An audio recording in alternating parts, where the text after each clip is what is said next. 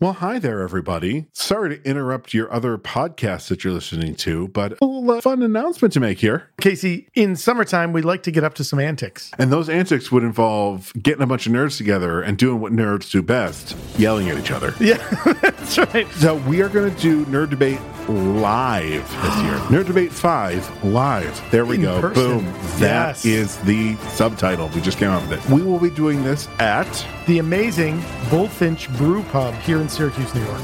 So find all the information that you need at our social media or at nightshiftradio.com. We've drank Bullfinch's beer before. Dave, the brewmaster at Bullfinch, makes amazing beers. Check out the amazing stuff that's happening in Bullfinch. You can go to bullfinchbrewpub.com Come join us on Saturday, July the 29th. at 7:30 and be sure to be ready to listen to a bunch of nerds argue with each other.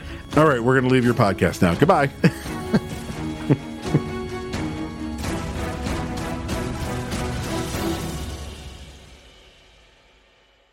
You're listening to the Superpod Hero Cast, a night shift radio production. We haven't we haven't done this in a while. I know. We haven't done it we haven't done this since last year. Oh, that joke. Oh, that joke.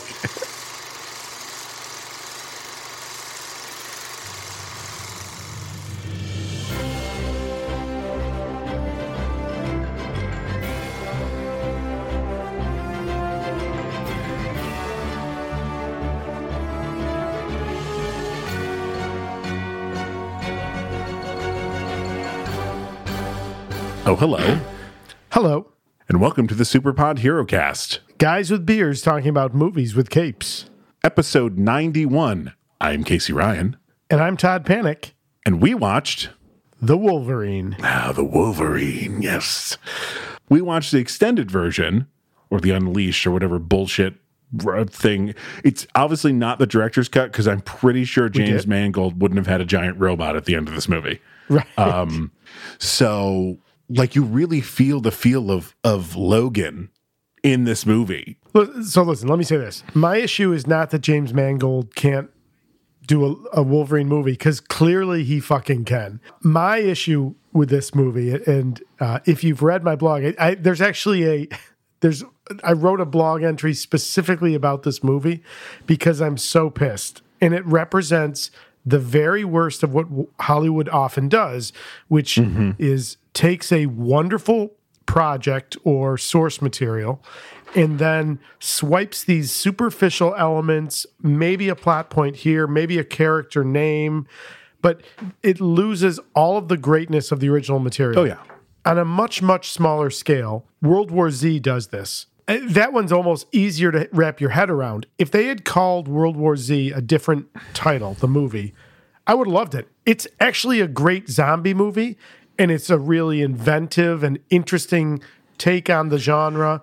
The problem is the book World War Z is brilliant, and nothing from the book makes its way into the movie. Oh, oh, I disagree heartily with that. Oh, please tell me more. there's tons of stuff from the book that is in there. It's just instead of being in past tense, um, oh shit, who's the who's the uh, director that does all the PBS stuff? What's his name? Yes. Yeah. Uh, Civil War, baseball. Yeah. Whatever his um, name is. Instead of it being like a documentary, because the book reads like a like a historical document. It's a historical document, a collection of historical sources. Yep. wow, I'm having trouble with names tonight. The guy from Iron Man Three, uh, James Badge Dale, who's the army guy that's there when Brad Pitt. Yep. His story is exactly the story that his character tells. It's just we get to see it Okay, that's that, that's fair. until they get to who and who until they get to the World Health Organization.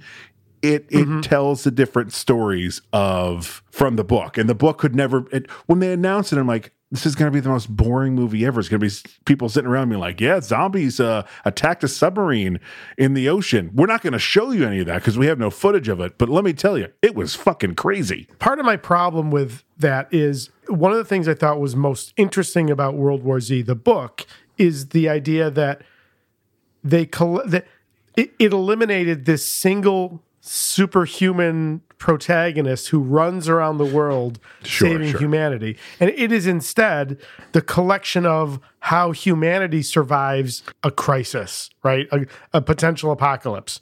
Sure, that that's a big that's a big problem with the movie too. But I mean, I mean, the stories that he gets every place are right from the book. But it, it takes what was a really, really well grounded, if that's not an oxymoron, zombie movie or, or zombie event No, I get you. and turns it into this ridiculous one man army who is Brad Pitt. So I can wrap my head around World War Z easier. This movie sends me into a Wolverine rage because the problem is it is now I think depending on the age in which you started reading comics, your best Wolverine story is going to hmm. vary. For my generation, Yeah. the single greatest Wolverine story ever is the 1984 four issue miniseries written by Chris Claremont, illustrated by Frank Miller. That is the peak of Wolverine in stories. And it is where we first get this idea of is Wolverine a man, a mindless animal, a savage beast, or is he a noble samurai? That is from this miniseries. And they had all of that, and they chose to use only these superficial elements. I, I 100% agree with you. I don't put that on Mangold, though. I believe that would fall to the writers of the script yeah, of course, of course, of course, of course. and the producers. You know, uh, is is Jackman a producer on this one? I can't remember. uh, he must be. Yeah, by this point, he must be because this is the second solo Wolverine movie. There's no way he's Which not. originally this was going to be a prequel to X Men 2000, much like X Men Origins Wolverine. And James Mangold was like, no, no, no, no, no. We're not doing that shit again.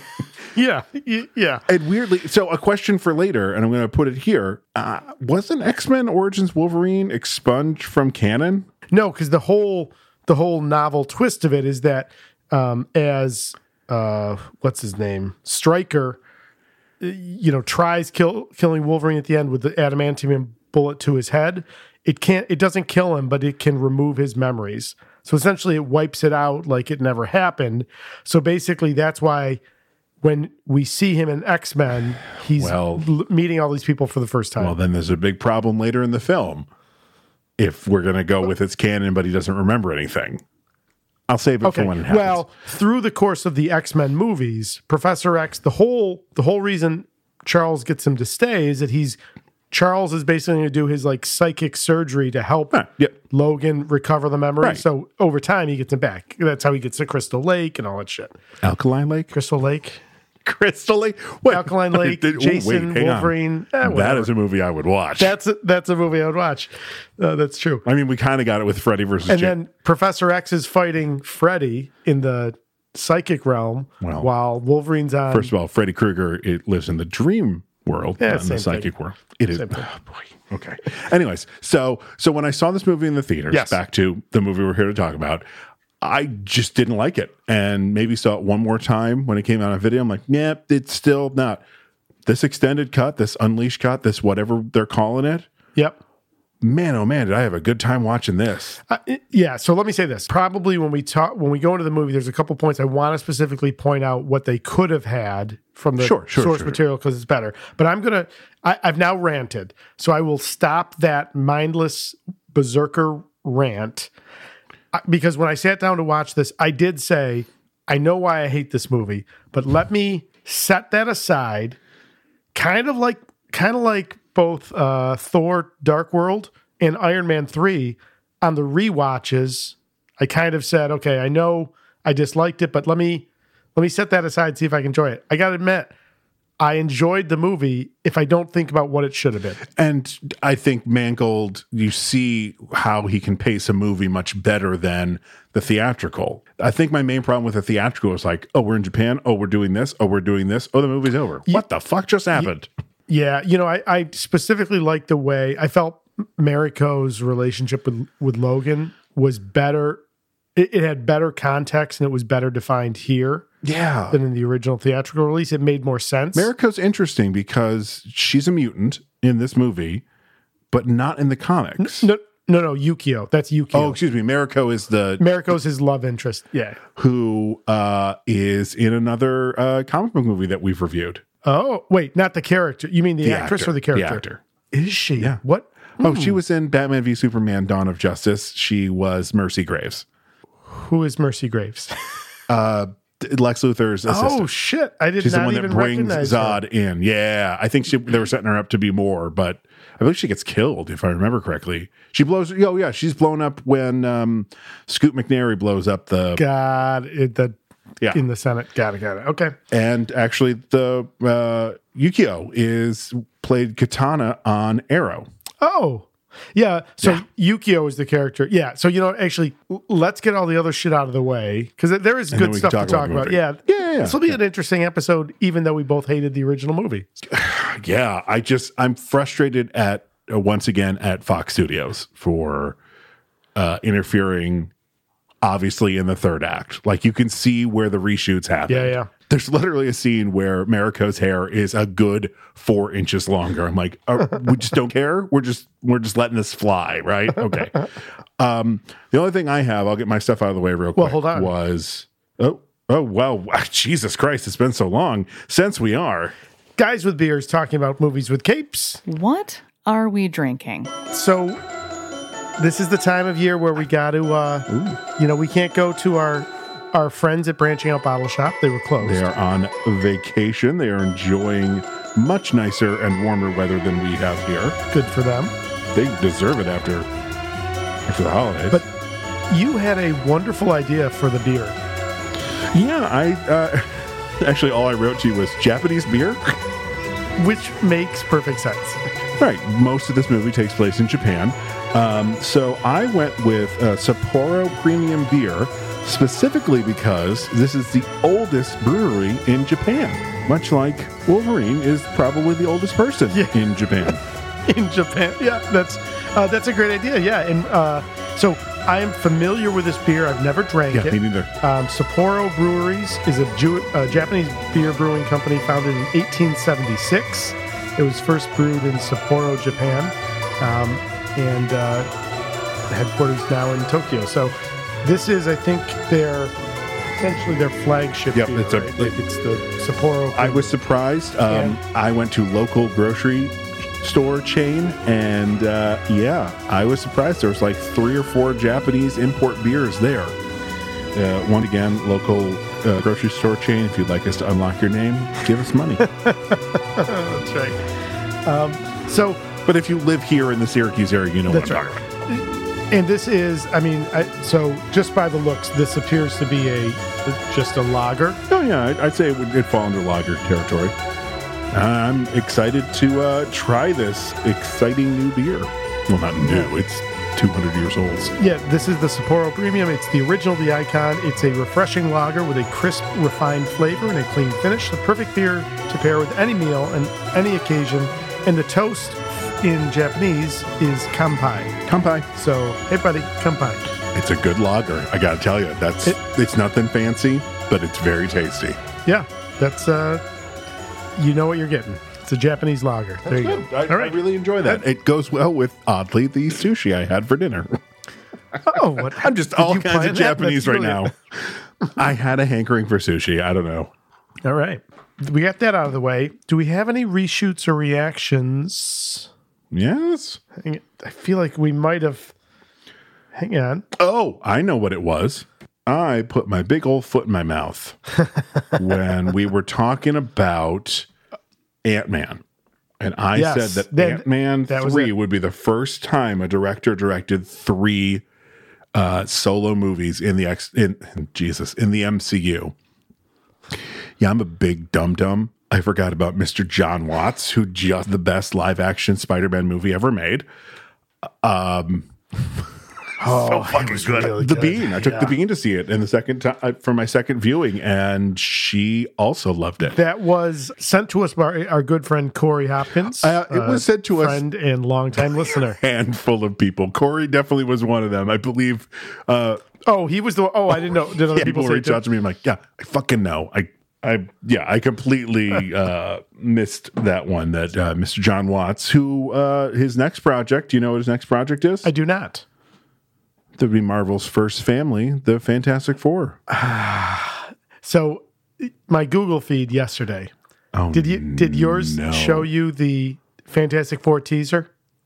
it can't be real. So it's not real, but I watched it because I'm like, well, I better watch it to make sure.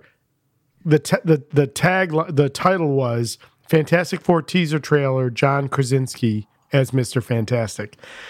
And I'm like, okay, well, again, it can't be real. It's clearly not. It's footage from the um, Thirteen hours. no, well, it's it's footage from the the not the Fantastic Four that we just reviewed, but the the um the one with Ioan Rise of the Silver yeah, Surfer? and Rise of the Silver Surfer.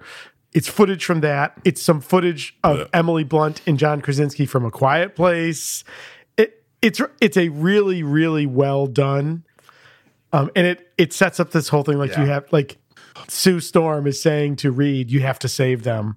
You have to protect them. You know, you have to protect the family basically from Quiet Place. It actually was it was a really well done Okay. fan Uh, project. When it's not John Krasinski, because I really I don't think it's him. But if it is, great. What the fuck's gonna happen? The fans are gonna revolt. I know. And Krasinski is so good. He's so Do you think Kevin Feige's just sitting there going, "Motherfucker, god damn it, we couldn't get Krasinski. It's this person." Yeah, I I, uh, I don't know. It, I, I, I mean, I, I think you're right. I think the odds are it's not going to be uh, unless Emily Blunt is doing a head fake. She's also very clearly said she's not interested in doing superhero movies.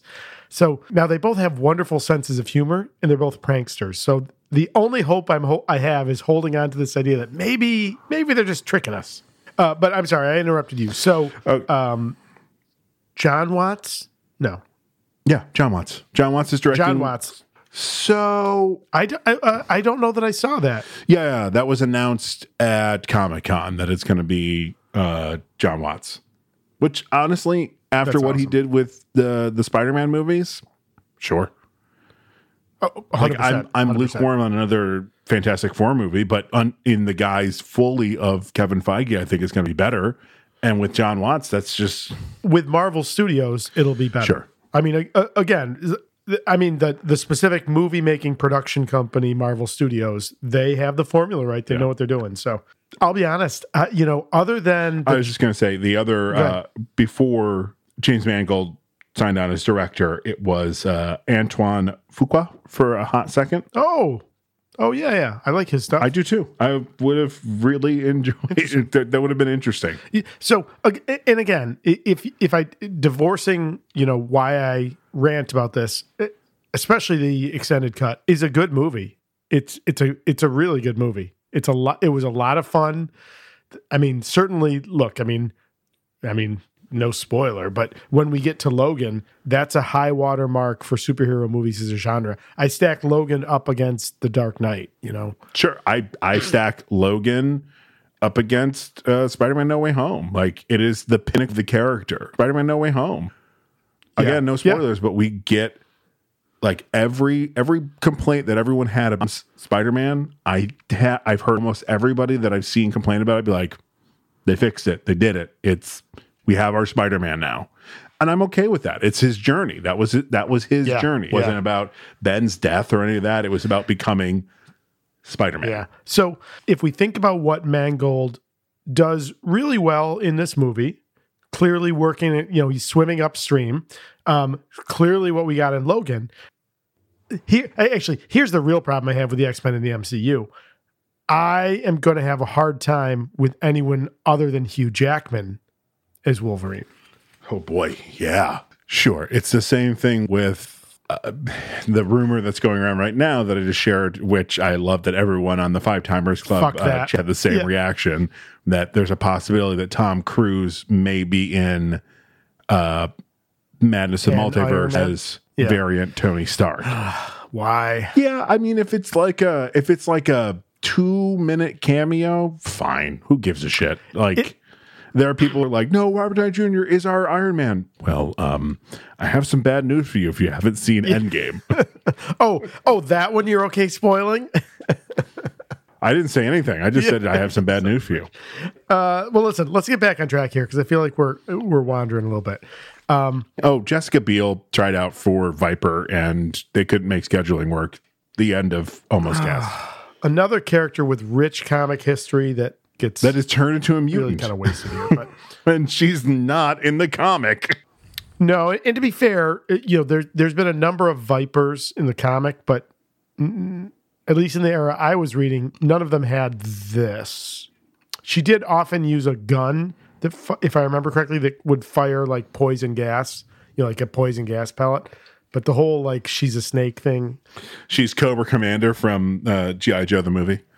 Yeah, exactly, exactly.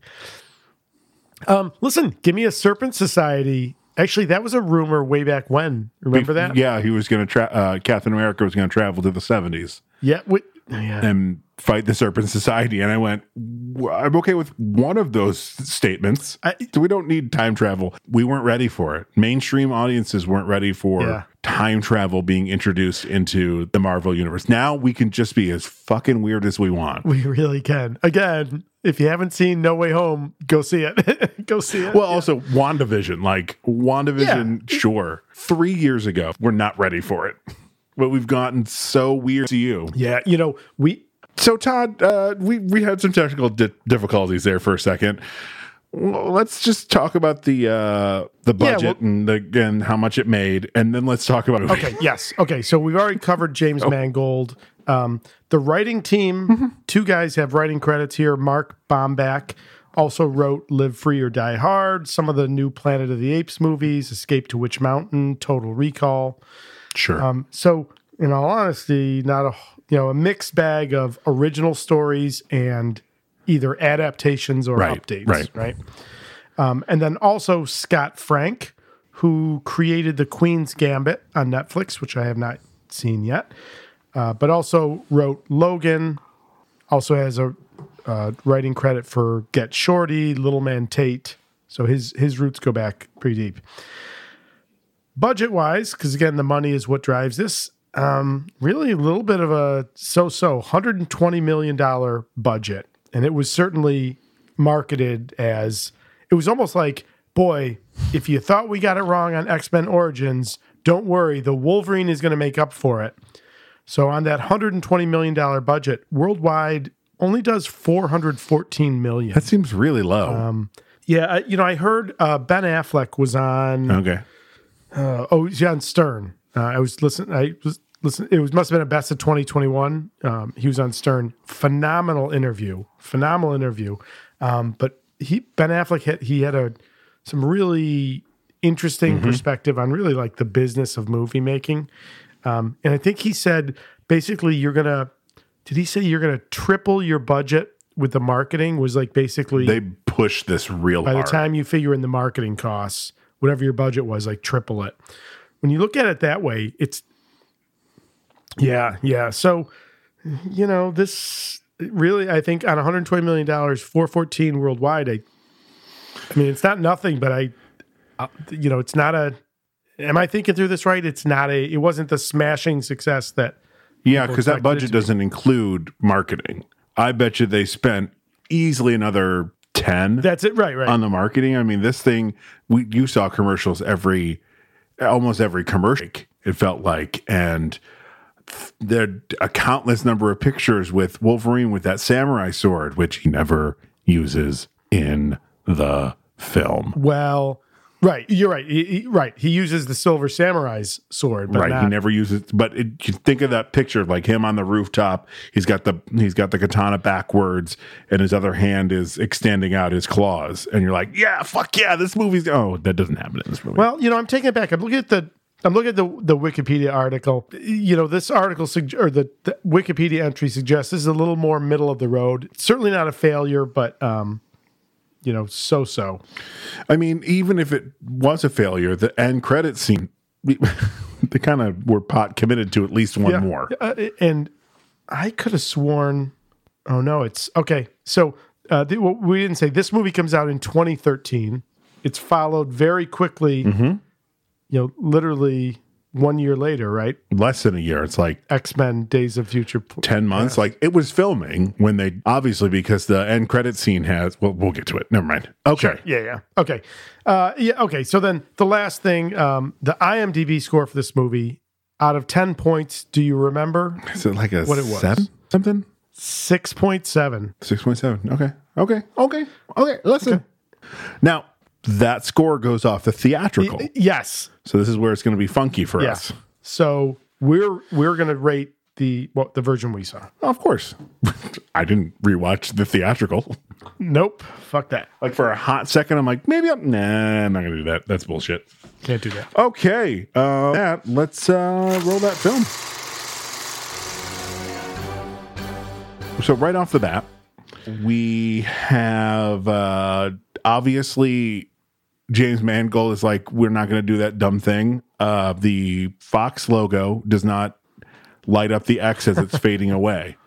This is the first X Men movie Oh, to not do it. that. James Mangold is like, no, we're not doing that. That's just dumb. Uh, and we open in uh, Japan, uh, right outside Nagasaki, to be specific. In fact, the release of this movie was delayed a month because uh, the international release for the movie everywhere else was like the weekend of the bombing of Nagasaki's uh, anniversary. And they're like, ooh, we're going to move that a month. That that's smart. Good good for them for recognizing that. Yeah. Uh, so Logan is uh, trapped in his own little special prison. He seems to have ditched Victor, even though in X Men Origins Wolverine, we saw them together fighting in this war. So Yes. this is the beginning of is X Men Origins canon? Okay, that's that's fair. What the fuck? Unless they got separated. I mean, sure, sure. Uh, listen, I'll say this: this opening scene is like, holy shit! This is going to be a great movie. Uh, yeah. So the bomb goes off. The everyone goes running except for the head, not head, the top officers. No, who commit fucking Harry Carey, not actual Harry Carey. yeah, seppuku. Oh, there is it seppuku. Uh, Harry Hara Harakiri is what it's sometimes called. Seppuku is is the more Okay, traditional it's name. the up and and, and then break it off, all that good stuff. Yeah, it's the stomach. As most of the Japanese troops are fleeing, one young officer makes the decision. He sees Wolverine's uh, pit. He wants to free him. And Logan, of course, recognizes. It's a B 29, Bob. There's no outrunning what's coming. So the, the young officer, who we will find later to be Ichiro Yashida, takes shelter. Now, this pit, now there's a there's a cool little bit. Clearly, Wolverine, first of all, he could have gotten out if he wanted to. He was looking through essentially like a slit at the top. Uh-huh. He clearly had done the claw climbing up the sides of the shaft. It's a good 15 or 20 feet down into this bottom pit. Yeah. Um, but as as Ichiro, you know, cuts the chain and throws the cover back, Logan's all the way down at the bottom. He dropped down. But the officer jumps down and is convinced to take shelter there. Logan has grabbed the the cover, which is essentially like a manhole cover, puts it over the top of the officer as the fireball from the atomic bomb engulfs the camp and rushes down the hole. Early moment, and again, this is where I think you say like, "Holy shit, Mangold knows what he's doing," and and and you have the brilliance that is Hugh Jackman. The look on Logan's face as the fireball engulfs him, it's almost like shock or surprise. Yeah, he's never felt an atomic bomb. So It's amazing. Like uh, that my specific note is like, "Oh my god, his face when that fireball rushes down is uh, like chilling. It's awesome." I imagine it's the most pain Logan has ever felt at that point. yeah, oh yeah. Yeah, yeah. He's taking on pretty much an indirect blast from an atomic bomb. That's Oh. or was it a hydrogen? no, no, bomb? that's that no, that was an that was an atomic bomb. it was an atomic. Okay, Yeah, that was the original. It was a fission atomic bomb. Yeah. Hydrogen bomb is the beginning of fusion weapons, if I remember correctly. Interestingly, oh, you know, I just thought of this. We don't see it in the scene. You're right. This is literally the most pain he's ever felt because the events of X Men Origins Wolverine, when he gets the adamantium, are in the future. He is only Bone Claw at this point. There's no adamantium. Yeah, you're right. This is definitely the most pain he's ever felt. Now, with all the scarring from the bomb, is this Hugh Jackman on the Barbie? Yeah. I'm sorry. I don't feel good about that. He, he's almost his face. He's almost like in shock. It's real. It's. I mean, it's grotesque, right? He's burned all over his body. His hair is gone, and he's almost like he's in shock. It's it's really it's almost like I, sets I should have tried to run. It's it's Will Ferrell in uh, Austin Powers. I'm still alive, only I'm very badly burned. yeah. That's right. That's right. The end of this, he is in a bed. It's sometime later, and uh, hey, How are you? Jean Grey is laying next to him. Hello, hello. And and this is a this is a plot point that will repeat throughout the movie, right? So Logan is haunted by these visions of Jean and really this yearning to be with her, which of course we know is a problem because in the events of X Men Three. he kind of made that kind of difficult. Save me. I love you. Fun fact: Famke Janssen shot all of her stuff in three days. She's laying down in a bed in a nightgown, Yeah. right? I mean, Uh, like how hard is that? I enjoyed that very much. And of course, we are suddenly in Inception because it's a dream within a dream. that's right. That's right. That's right. He wakes up and we have a vagrant Wolverine. I don't want to say hobo because apparently hobo is a not good phrase hmm, Okay. All right. from what I understand. Okay. He's au natural Wolverine. Oh man, He is not doing any manscaping. he is not. Now, he, later he's going to get a shave and a haircut, two bits. And it the problem is is that his hair in Japan and also in the dream sequence matches the haircut he gets later in the film. I'm like, oh, that's nice that the ladies could read his mind and see what his hair used to look like 60 years ago. That's really nice of them. Give him the X3 hair in this scene. Bring back that stupid haircut. Just just so we You know what? I'm not going to lie. His hair after he gets the haircut in Japan, this is my favorite look of Logan on screen oh, because it's it's reminiscent enough, gives the idea, but it doesn't look it's not the ridiculous style of the first oh, X-Men. Oh, see, movie. no, I love, even though the movie is hot garbage, X Men Origins Wolverine, that's the best hair for him. He looks great with that kind of flowing, untamed hair. I'm like, yeah, yeah, that's, that's, if you can't do the deer antlers or whatever they're supposed to, Yeah, I was just say moose. Yeah, moose. Yeah. if you can't do that, just have them have long flowing, uh, you know, uh, Kevin Feige, pay attention. Actually, just put him in a fucking mask. I'm so mad we still have not had masked Wolverine. I'm okay. I love that the MCU, and obviously he's not part of the MCU at this well- point, but I love that the MCU has just said, like, there's only a few heroes where secret identities really are a thing. They'll have masks. Everyone else, unless it's functional, like Caps is a helmet, right, at its core. You know, Tony's helmet is part of the suit, but the rest of the Right. time, yeah. Like, I, I love that, like, Clint Well, has also, Tony's flying through Oh, the sure. air in a high velocity, so probably be a good idea. you know, I love the tip of the hat that uh, that we got in the Hawkeye Disney Plus series, where um, Kate Bishop mocks up a potential costume for him at one point, and it's the original Hawkeye comic. I love that he's we've It's literally, yeah, no. yeah even the Age of Ultron, which was the closest body costume to comic Hawkeye. Right. I love even with that they didn't do the goofy mask, you know. So I'm okay with no masks, and with Wolverine, I'm okay with no mask. Yeah. So we have a terrible CGI bear. Even by 2013 standards, it's garbage.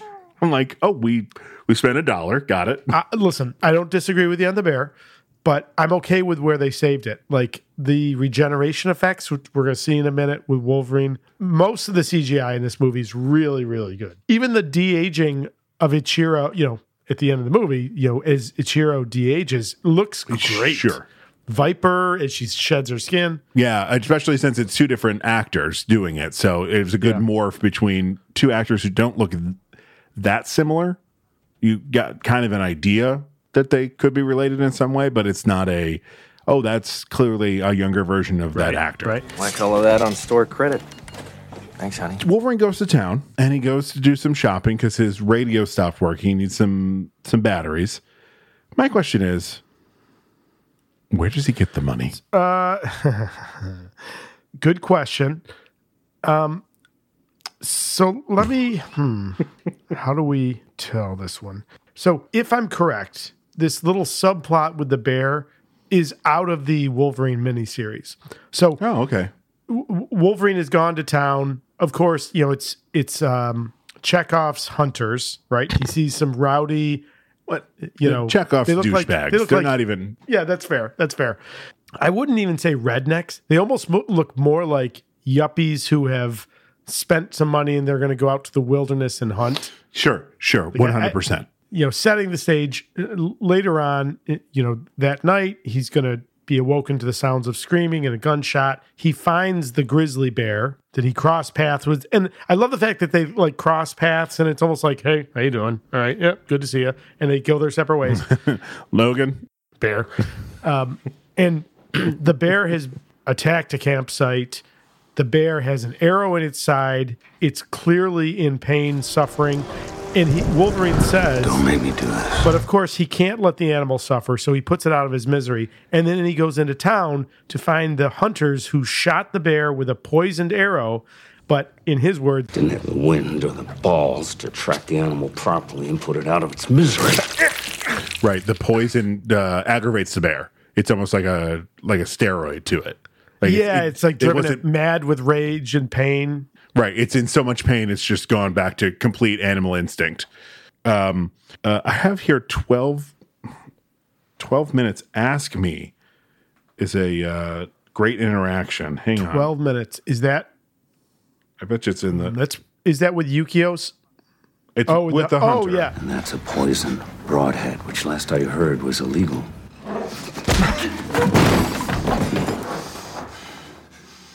Go ahead, ask me where I found it.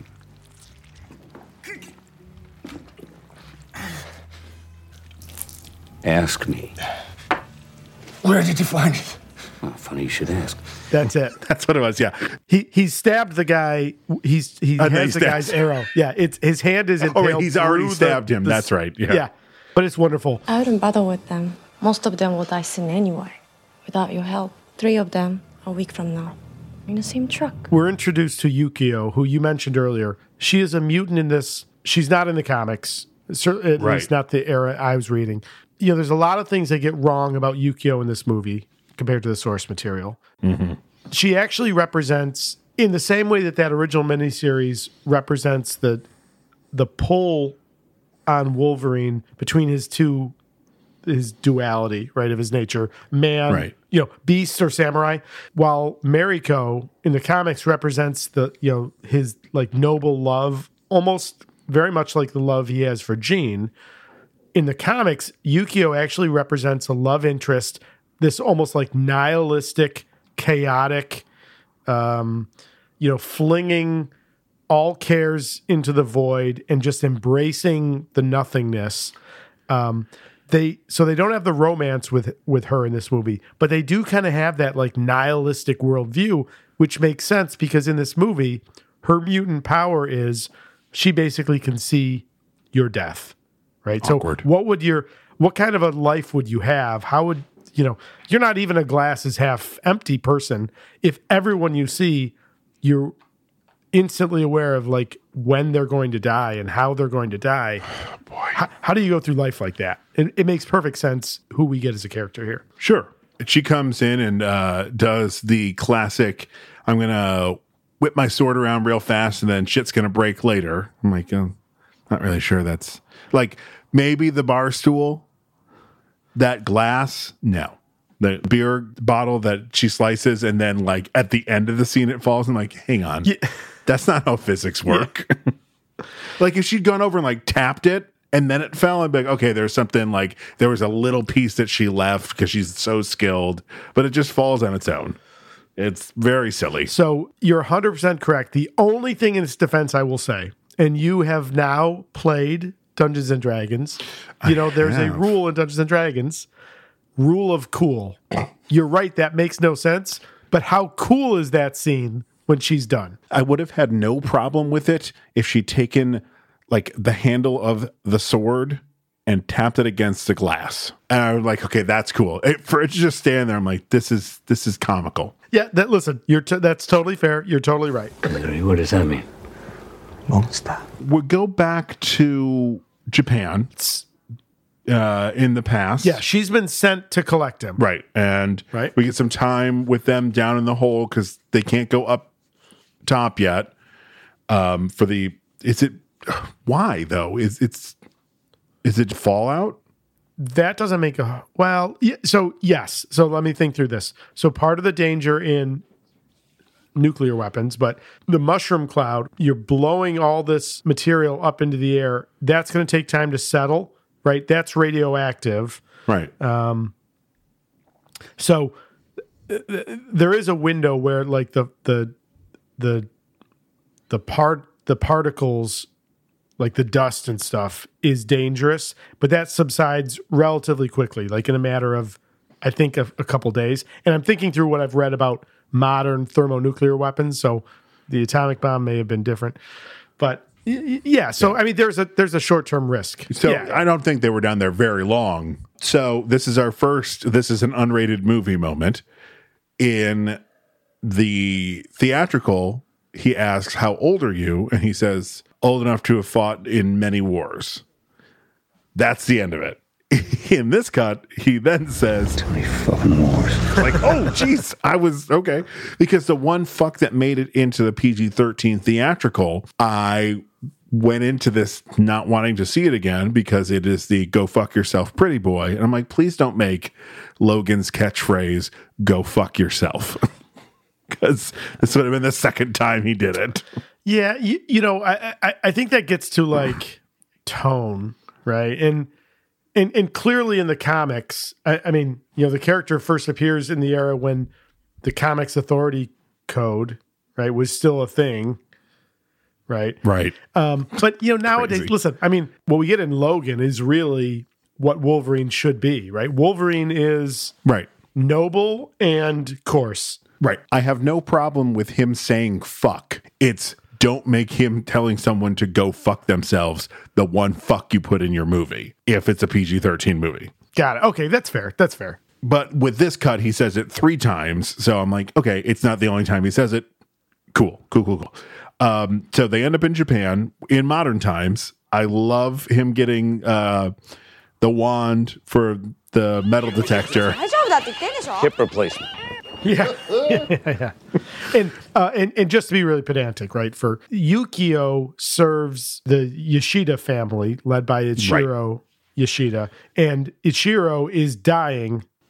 Right. And she was raised with Mariko, but it's not there's there's a there's definitely a, a divide. Like, yeah, we grew up together, but it's not it's not like we're actual sisters, like kind of thing. Yeah, and later at the funeral of Ichiro, uh, Mar- Mariko's father Shingen, who is the most tragic Scorpion. Oh yeah, yeah, Scorpion. Uh, the most, you know, one of the worst parts of this movie in comparison to the source material. The duel in the miniseries. There's two, but I would say arguably, arguably say the first one, um, where Shingen Yashida, who is an old man in the miniseries, fights Wolverine. Um, he, he actually fights him with a wooden sword, a bokken, uh, because he he says he says Logan Logan basically says like you're not going to use a real sword, and Shingen says you're not worthy of a real weapon. Like, and this is this is the depth. that is the what would that be like the the the fall after the initial what is that the end of act one is the fall in a three act series you have a rise and a fall and a rise Yeah. Do you have another fall Any, but anyways that Depends on how many acts you want to put in your uh, uh, story. okay that's fair um shingen Yeah. Where, yep. I don't. I don't know where I was going with that. I got lost. Sorry. Okay. I I I concede the balance. Well, that of my was a time. fun little tangent Who that knows we- if that'll make it? okay. yeah, it'll make it. Uh, so, uh, but Oh, I'm sorry. I, I'm sorry. I know. Okay. I'm sorry. I know where I was going with that. Sorry. And at Ichiro's funeral, Shingen, who's a a vicious, mean spirited man in this, played by a one of my favorite Asian American actors or uh, Asian actors. I don't even know if he's Asian American. I, so I, I started to, and then I never finished. But I believe all the main actors, at least, are all Japanese in origin. Yes. Which so is Hiroyuki Sanada was born in Tokyo. You know him. So he was uh, Scorpion in the newest Mortal Kombat movie. Uh, he first hit my radar with Tom Cruise's The Last Samurai, which is an exception to my I hate Tom Cruise movies uh, rule. Oh, I'm so sorry. Uh, Will Yun Lee. I can't remember his character's name. Hang on. Uh, Harada. He is of Korean descent. Oh, interesting. Interesting. But all the rest- Ooh, that's Yeah.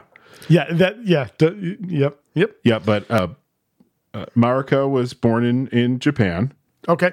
Well, um, so uh, Shingen Yosh- Yashida, who is Mariko's father, son of Ichiro, um, Shingen says to Yukio at the funeral, basically, you were a toy. Like she was almost like a pet to occupy Mariko during Mariko's childhood. It, and it's delivered with such like con- dripping contempt. it's a uh, he's phenomenal in everything he does.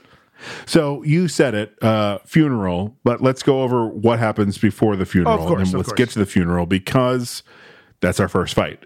Uh, uh, he shows up in Japan. he is uh, shaved and a haircut. Uh, I love at the end where he's like, All right, all right, all right, all right. I can do I can do that bit. That's right. That's right. like uh, Mangold knows when to do comedy with uh, Hugh Jackman, and Hugh Jackman's real. There's some, there's a couple comedic beats in this movie that Hugh just does so well. Yeah. And, you know, we don't see it as much on film, but all you have to see is really any interaction between Hugh Jackman and Ryan Reynolds to know that Hugh Jackman, in addition to every other gift the guy has, is fucking funny. Yeah, yeah, a hundred percent. I mean, he's hilarious. Um, so he goes to meet with Ichiro and is told, "I'm dying." We have reason to believe that your ability to heal can be passed. Passed. From you to another. Uh, I'm confused. I, I came here to say goodbye to a man I once knew. I am the same man. I was not ready to die then. I'm not ready to die now. But you are, aren't you?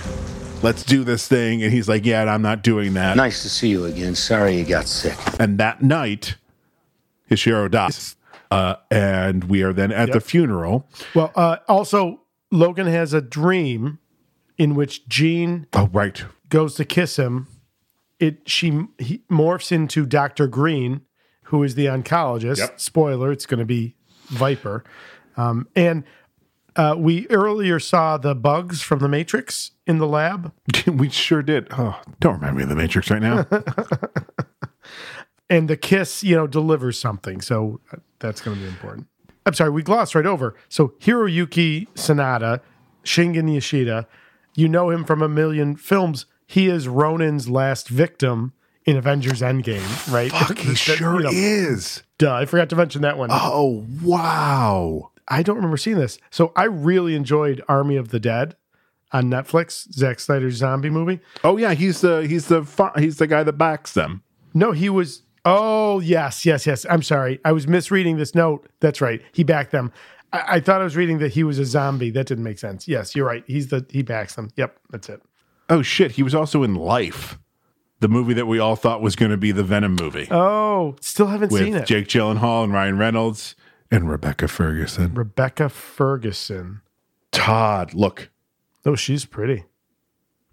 Oh, she's uh, gorgeous. yes. What do I know? he was in her- Dune. Oh, yeah. Oh, she's uh, She- Rose the Hat from Doctor Sleep.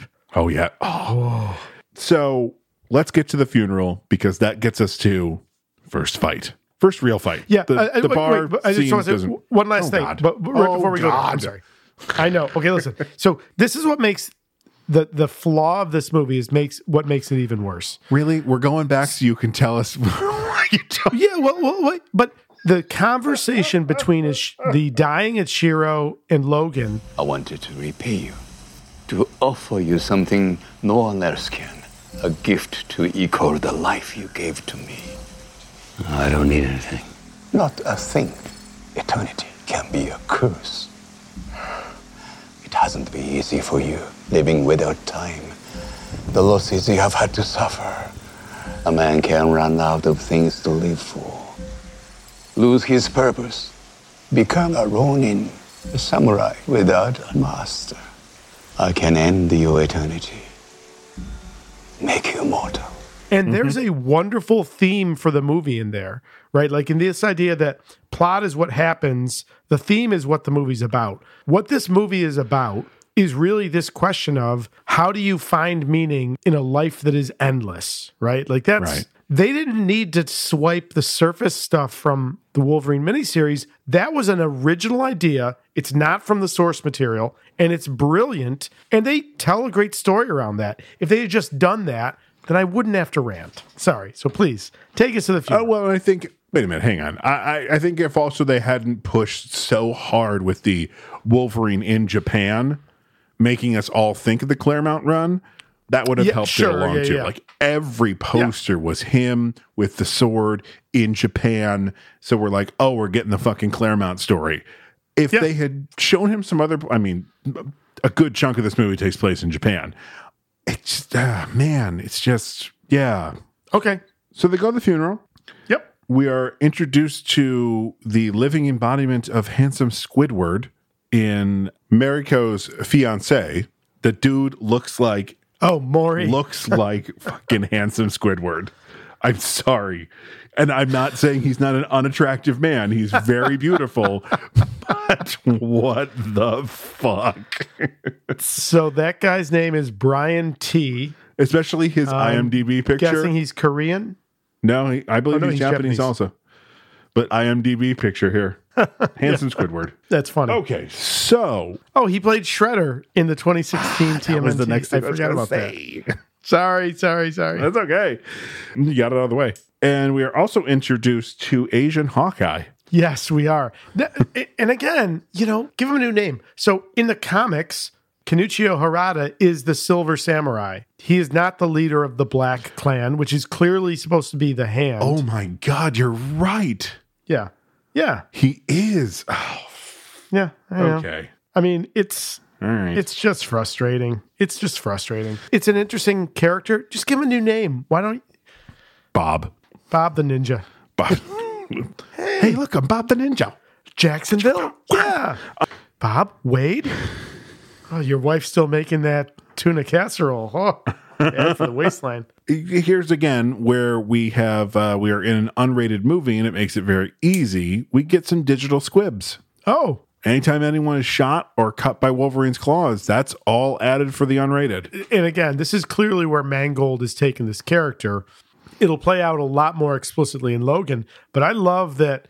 You know, one of the challenges with Wolverine in a PG or PG 13 movie is his weapon are these six razor sharp adamantium claws. And unless you're having him fight a lot of robots, how do you do that? Here they're like, fuck it. It's the Yakuza. He's killing. he just goes swipe and they fall off screen and they're dead. yeah. but clearly he's killing and the movie has no qualms about that. Right. He gets shot point blank range with a shotgun, it looks like. Yep. And it doesn't heal right away. And he reacts like it's the first time he's felt pain. He reacts pretty much a depowered cow would react, like in Superman 2 when he gets punched for the first time. But Logan can feel pain. Yeah, and I and I like where we've seen it in the past, and I'm thinking, uh, is it X two when the troopers attack when he gets shot in the head? Well, yep. no, when when he's taking on like all the shock troops that are invading the school. Oh yeah, yeah, yeah. They always play it like no, no, no. He feels every bit of pain. And in fact, right, one of the flashback scenes when he's in the pit with young Ichiro, Ichiro basically says something like, "Well, you don't feel pain." He's like, "No, no, no, no. I feel it all." Um, right. So I that's think the, the difference is Well, I think the difference is the sh- the shot he feels the pain. I think the difference is what he's used to, like in the bar when he confronts the hunters. The guy smashes a bottle over his or a glass over his face. He has a shard of glass that goes into his jaw. It it Mm-hmm. pops out. I feel like he's used to. Oh, this hurts for a moment, and now I'm going to Oh, fuck you it's a continuous pain. I'll take that. I'll take that definitely. yeah, So fight, fight, fight, fight.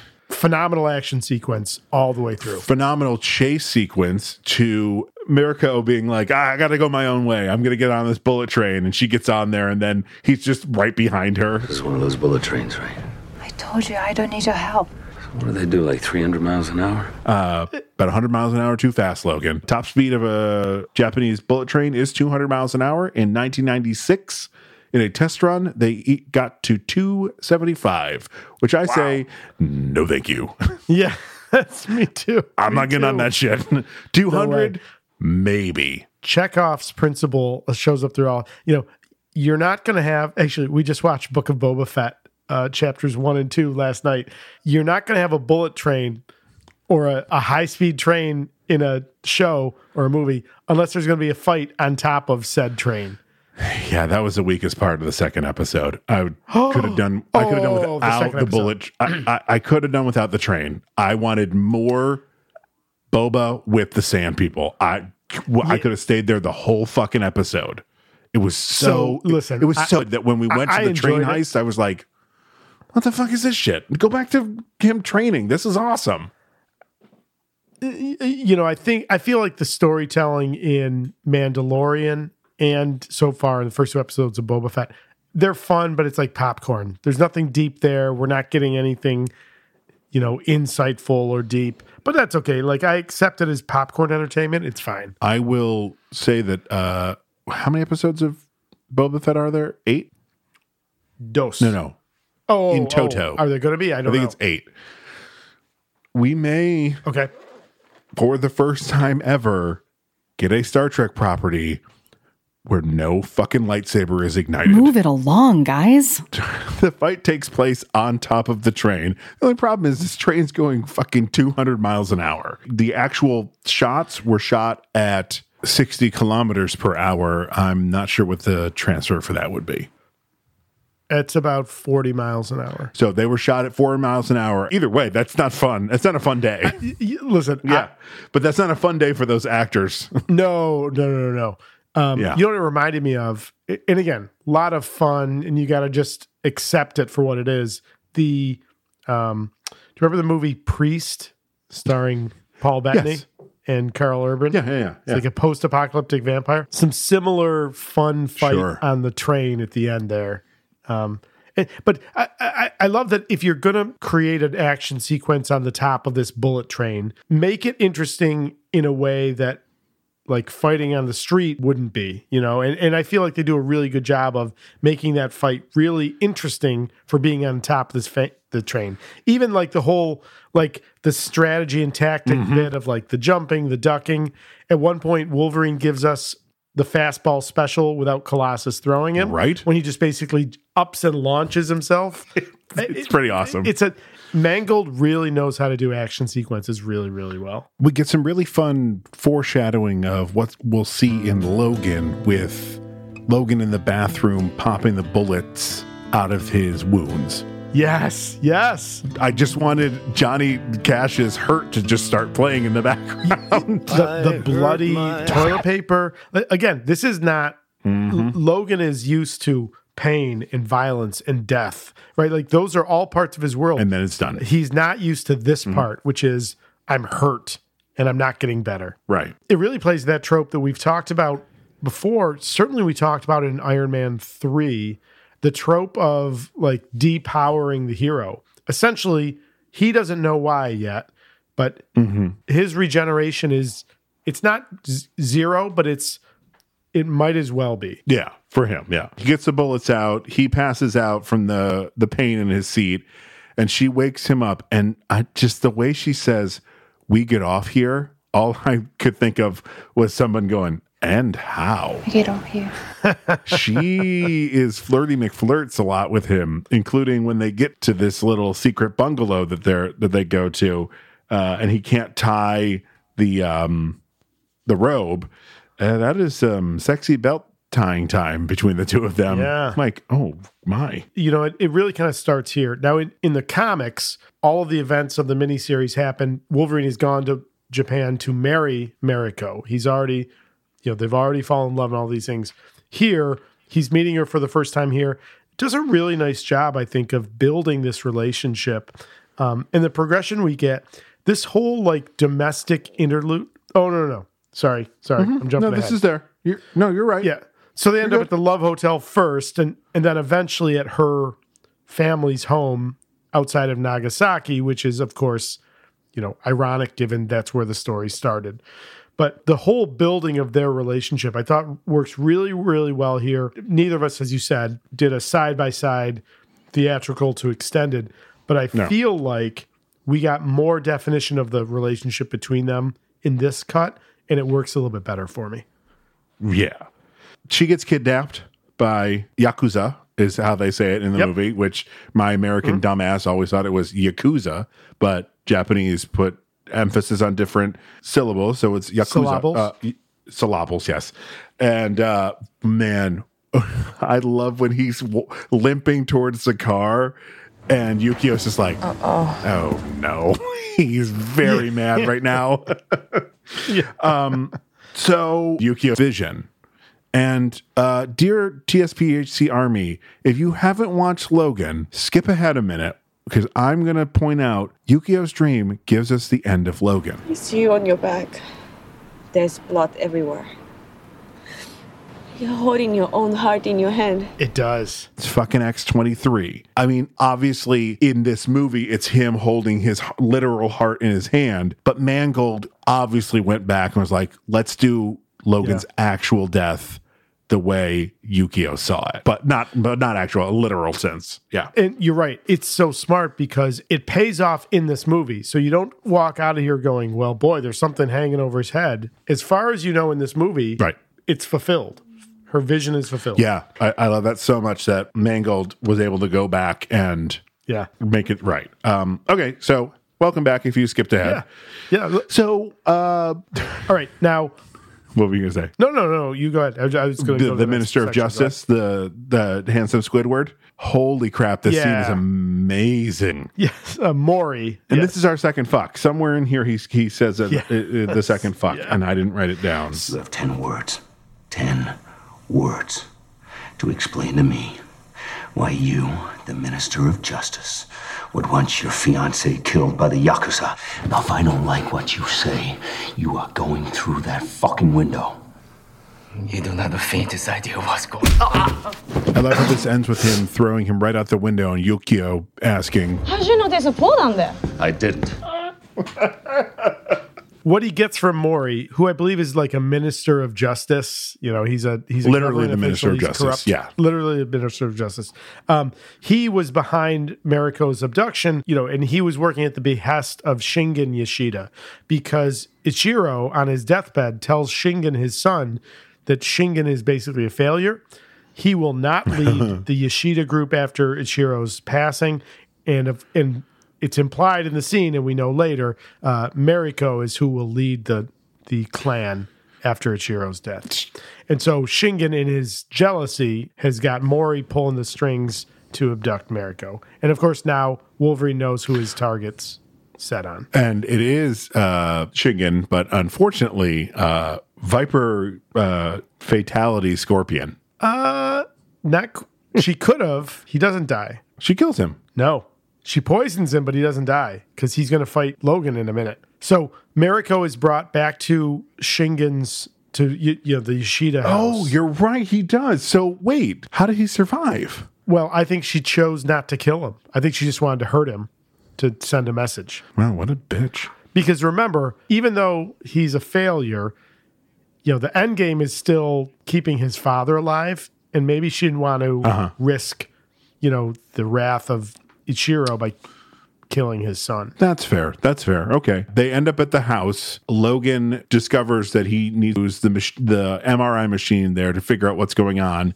He finds that one of the matrix bugs has attached to his heart, and the only way to get it out is he's got to cut into himself, reach up underneath his rib cage, and pull it off his heart. And this scene, I It's don't. pretty badass. Uh, I'm sure if you went on YouTube, you could see it side by side, but this is much bloodier than it was. Because I remember hearing that there was an R rated cut of this after we saw it. And I'm like, oh, this must have been, I didn't even think it would be swearing or anything else. But like, this is obviously the thing they, they cropped and, and zoomed in. Can't really see him reaching in there, but oh, gross. It works really, really well. Yeah. And of course, nothing happens at a nice calm pace because uh, Shingen has had Mariko delivered to him, and he is surprised by the Black Clan, who again in the comics this is the Hand, you know, this band of ninjas who serve who has served the Yashida clan for 700 years. They have seemingly disobeying Shingen. They show up to take Mariko. Yeah. So Wolverine and Yukio are there. They're in the lab.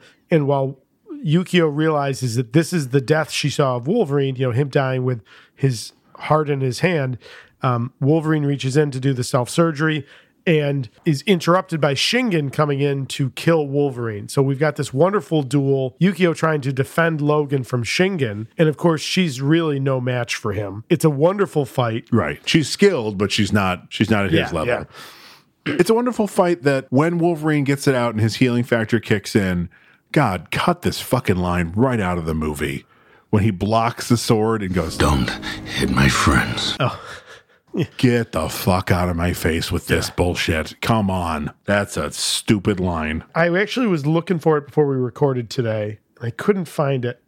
I didn't loan you the trade paperback of the the 84 miniseries, right? You don't have that? I've got your um, Old Man Logan, Logan, but I don't have, or Old Man Logan. Yeah, I, I'm going to have to find this because I want to show you. And again, it's worth the little journey. You can probably find the artwork around. So, this moment, this duel between Shingen Yashida and Wolverine is fine for what we get in the movies. It is. So, the two duels from the comics are like, again, like high watermark for Logan. The first time when Right. Shingen fights him with the wooden sword, and then, of course, at the end of the series, uh, when Wolverine is dismantling the corrupt Shingen Yashida's empire, uh, Shingen takes a real sword, the sword of Clan Yashida, to fight him. And we get the moment, you know, and it's almost like a trope in any Wolverine comic. You know, Wolverine and the swordsman pass. Wolverine's enemy sword cuts deep, but Wolverine's claws cut deeper. I mean, like we get uh-huh. all of that in this duel. It's such a wonderful duel. You know what we also get in this? Shirtless Hugh Jackman. And you know why? Hugh Jackman wanted to look as lean and cut as possible for this film. So, you know who he went to talk to? Who? That'd be Dwayne The Rock Johnson. Nice. He told Jackman that he could gain a pound a week over six months Oh by my God. eating how many calories? Oh, a pound a week. I'm going to say 8,000 calories a day. Little high, 6,000 calories a day. 6,000. Uh, still, still.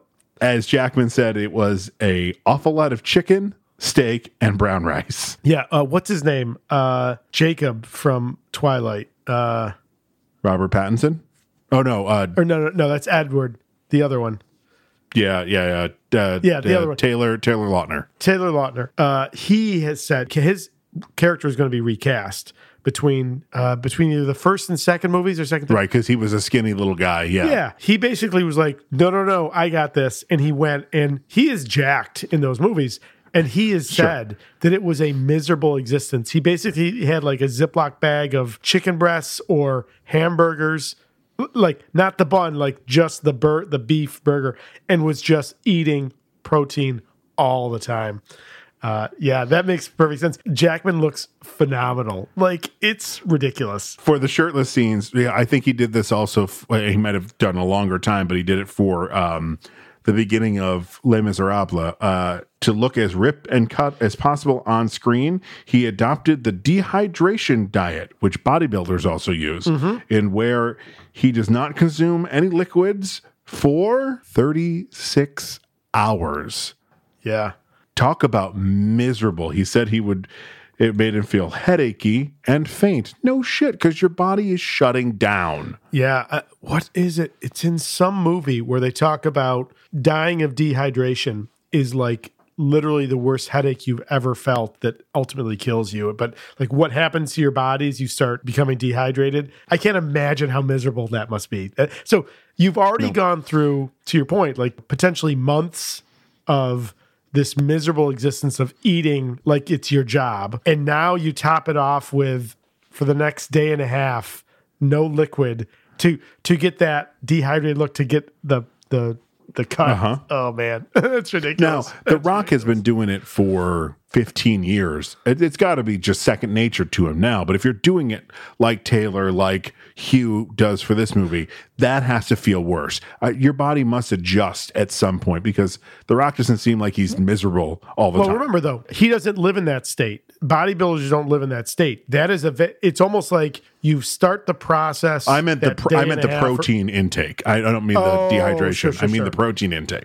The Rock is Well, Rock I is, think, you know, is bodybuilders-. He's not cut. Like he's not out of shape in any part of him, but he is just he's muscle, but he's not like that's a very specific look to to get that look. Yeah, yeah. But even bodybuilders, and I'm sure The Rock does the same thing. Like they cycle through like gain periods and stuff. It's it's not sure. And, and actually, I think like every actor who has taken on these roles where they get this look, they've all said like it's a miserable existence and it's a period of time you can't really live that way right it's almost like i need to look this way at this time so like you work the schedule backwards right. so, you know, a year out, you're doing this. Six months out, you're doing this. Three months out, you're doing this. A week out, you're doing this. A day and a half out, you're not drinking any liquids. That's I, I'm not looking for any of that. um, Rob McElhenney, the brilliant creator Oh, and right, star Yeah, yeah, yeah, of. Always Sunny in Philadelphia, talked about the season after he bought. So brilliant. I mean, he did a De Niro level transformation of putting on fat. He said basically his doctor, so he he did it with his doctor, and his Uh-huh. doctor was like, like you can't climb like to in order to do this, you have to have such a calorie uh, surplus. He's like, you can't take stairs. Now McElhenney, who also has gotten ridiculously jacked, uh, his real life wife Kaitlin Olson is Dee on the show. He has said he's miserable when he's in the period where he looks jacked. He has said like his wife has said like fat Rob is so much more fun to be around. Like he's so much Right. happier in his life. Well, and I love that the whole point of it was literally Rob just in the writer's room going, What if I got really fat this season? Yeah, yeah. He that was a pitch. What if I was fat? he was building on the idea of like how in series, like the actors get better looking over time, right? Like they've got trainers and now they're this is what they're doing and they've got stylists. He's like, what if I got worse looking? And it, it, I mean, tip of the hat. That's fucking brilliant. The one that I always think of is most of the cast of Star Trek The Next Generation, they just get better looking as the series goes on in like their costumes and also just they're obviously going to the gym more and stuff. But the one that sticks out the most is Michael Dorn. Like you look at first season Oh, Worf.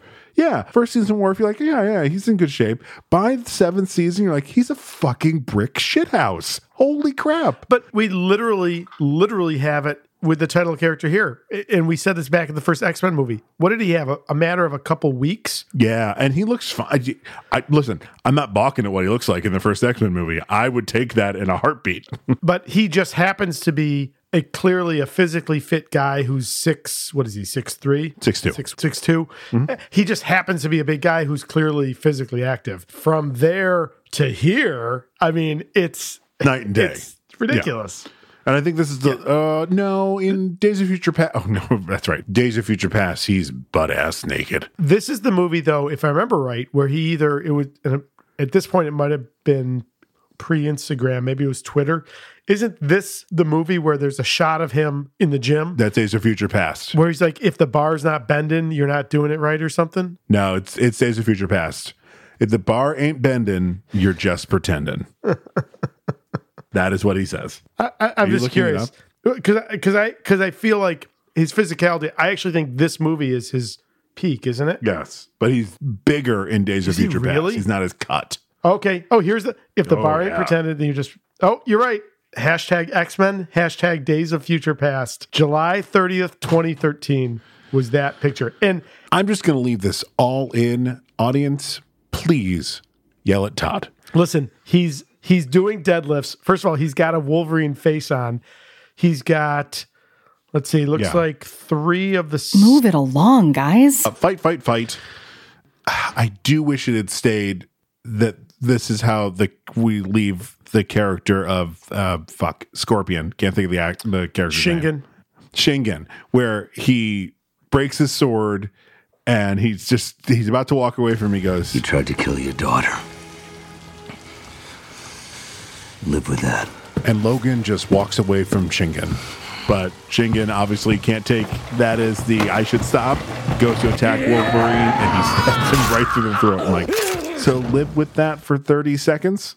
Shingen has stabbed Wolverine right Yep. through the heart. And again, I love yeah, it's a it's attempted hari-kari. it, it- it's this wonderful uh, uh, again and i love how jackman plays it almost like gasp of the pain of literally being stabbed through the heart he's like but he but he's wolverine Mm-hmm. so it you know he feels it and he keeps doing what he's got to do yeah so good so good So before we get to the final fight, Yashida Tower. how far does Yukio say it, it is away? Is it 120 kilometers? Oh no, it's 500 kilometers, Oh, which is 310 miles. Okay. Uh, Wolverine is on a Ducati. Fuck me, I wrote it down and I can't find it. now. Ducati, fuck me. I He's- don't think that's the name of it. Yes, it is. Well, if you've got a Ducati, someone's gonna fuck you. Sorry.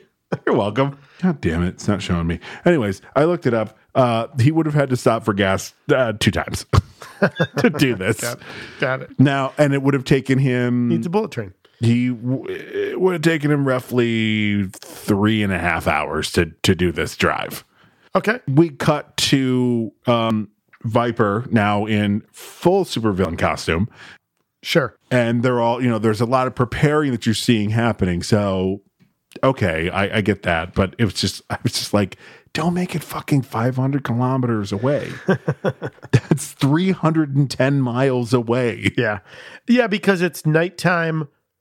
It, it's nighttime at the attack at the Yashida mansion or whatever manor. or Yeah, it's deep nighttime. It's not even like twilight. It's it's dark, dark, dark, dark. and when he gets to Yashida Tower, it's still it's not approaching Still, dawn. it should have been yeah, it should have been approaching dawn by by the end of the fight. It's Yep. just all night. It's just like, ah, god damn it. One thing we get during this is is when Viper is talking to Mariko. We get the fucking silver samurai suit in the background. And this is the point where I'm just like, I feel like an executive walked up to James Mangold and said, uh, you have a call. Can you just can you take it? We'll we'll take over here. Don't worry. We won't change a thing. It's gonna be what you want it to be, but you've got a call. And it gets to the phone and there's nobody there. you, you remember that the Silver Samurai is first shown in the funeral, right? Did you catch that? yes. Okay. The actual normal It- size like silver samurai. Yeah, yeah, yeah, yeah. Oh, yeah, you're right. oh, Not- it's, that's clearly that thing's clearly standing up. Like, there's no doubt. Like, you see that, you're like, well, he's fighting that thing clearly. It's the Ironmonger from Iron Man One. Yeah. Yes, one hundred percent, one hundred, and about the same size. Yeah, that's what I'm saying. It's like it's th- that size. I'm like, this is no. The silver samurai is just a fucking samurai. He's just a He dude is. in mean- a silver samurai suit. Yes. Now, and again, this is where they're drawn on this stuff. So, uh, again, in the comics, it's Harada who is the leader of the the Black Clan here. Harada is Kenuichio Harada is the Silver Samurai. He's a mutant. He has the Right. ability to basically, and, and it's again what they're drawing on to create the character here. He has a samurai, a katana, and he can basically power it up, charge it like almost like um, Gambit does, except instead of throwing it, like he's holding on to it. And when that his blade is powered, he's you know he's a threat to Wolverine. He can cut through anything, kind of yada yada yada. Right, and they and they give homage to that with the samurai suit that we get, but I don't know. Yeah, it's you're Just right. have he's it not, be a- it's not an it's not an Ironmonger suit in the comics. It's just a name and a motif. And even if they'd made it like a fucking Iron Man suit, like if it had been like a silver, uh, like the Mach 2, but with Uh-huh. like samurai adornments on it, and that's what's keeping him alive, it's like an Iron Man suit. Uh. I would have less problem with it. The fact that it's a giant fucking robot drives me up the goddamn wall. Uh, I'm okay with that piece. I mean, like at that point, uh, I'm like, okay, well, you you clearly took the fact that Silver Samurai is a longtime foe of Wolverine and the X Men. Okay, you're taking that as the inspiration. You- I'm okay with that. I mean, honestly, it's it's the Ironmonger seat, suit that's more elegant and shinier, and I'm okay with it. You know, that that part doesn't bother me. well, good for Yeah. you, buddy. Uh, you you hear me? Is that what you're saying? You hear me? yeah, I hear you. We are grateful for your protection of Mariko. But there's one more sacrifice you must make for her family. Go fuck yourself, pretty boy. Wolverine versus ninjas. All I wrote was fucking rad. This is maybe the best set piece of the entire movie. Yeah, it's done really well. It's a smaller scale and a smaller budget, and of course it it's a more grounded reality.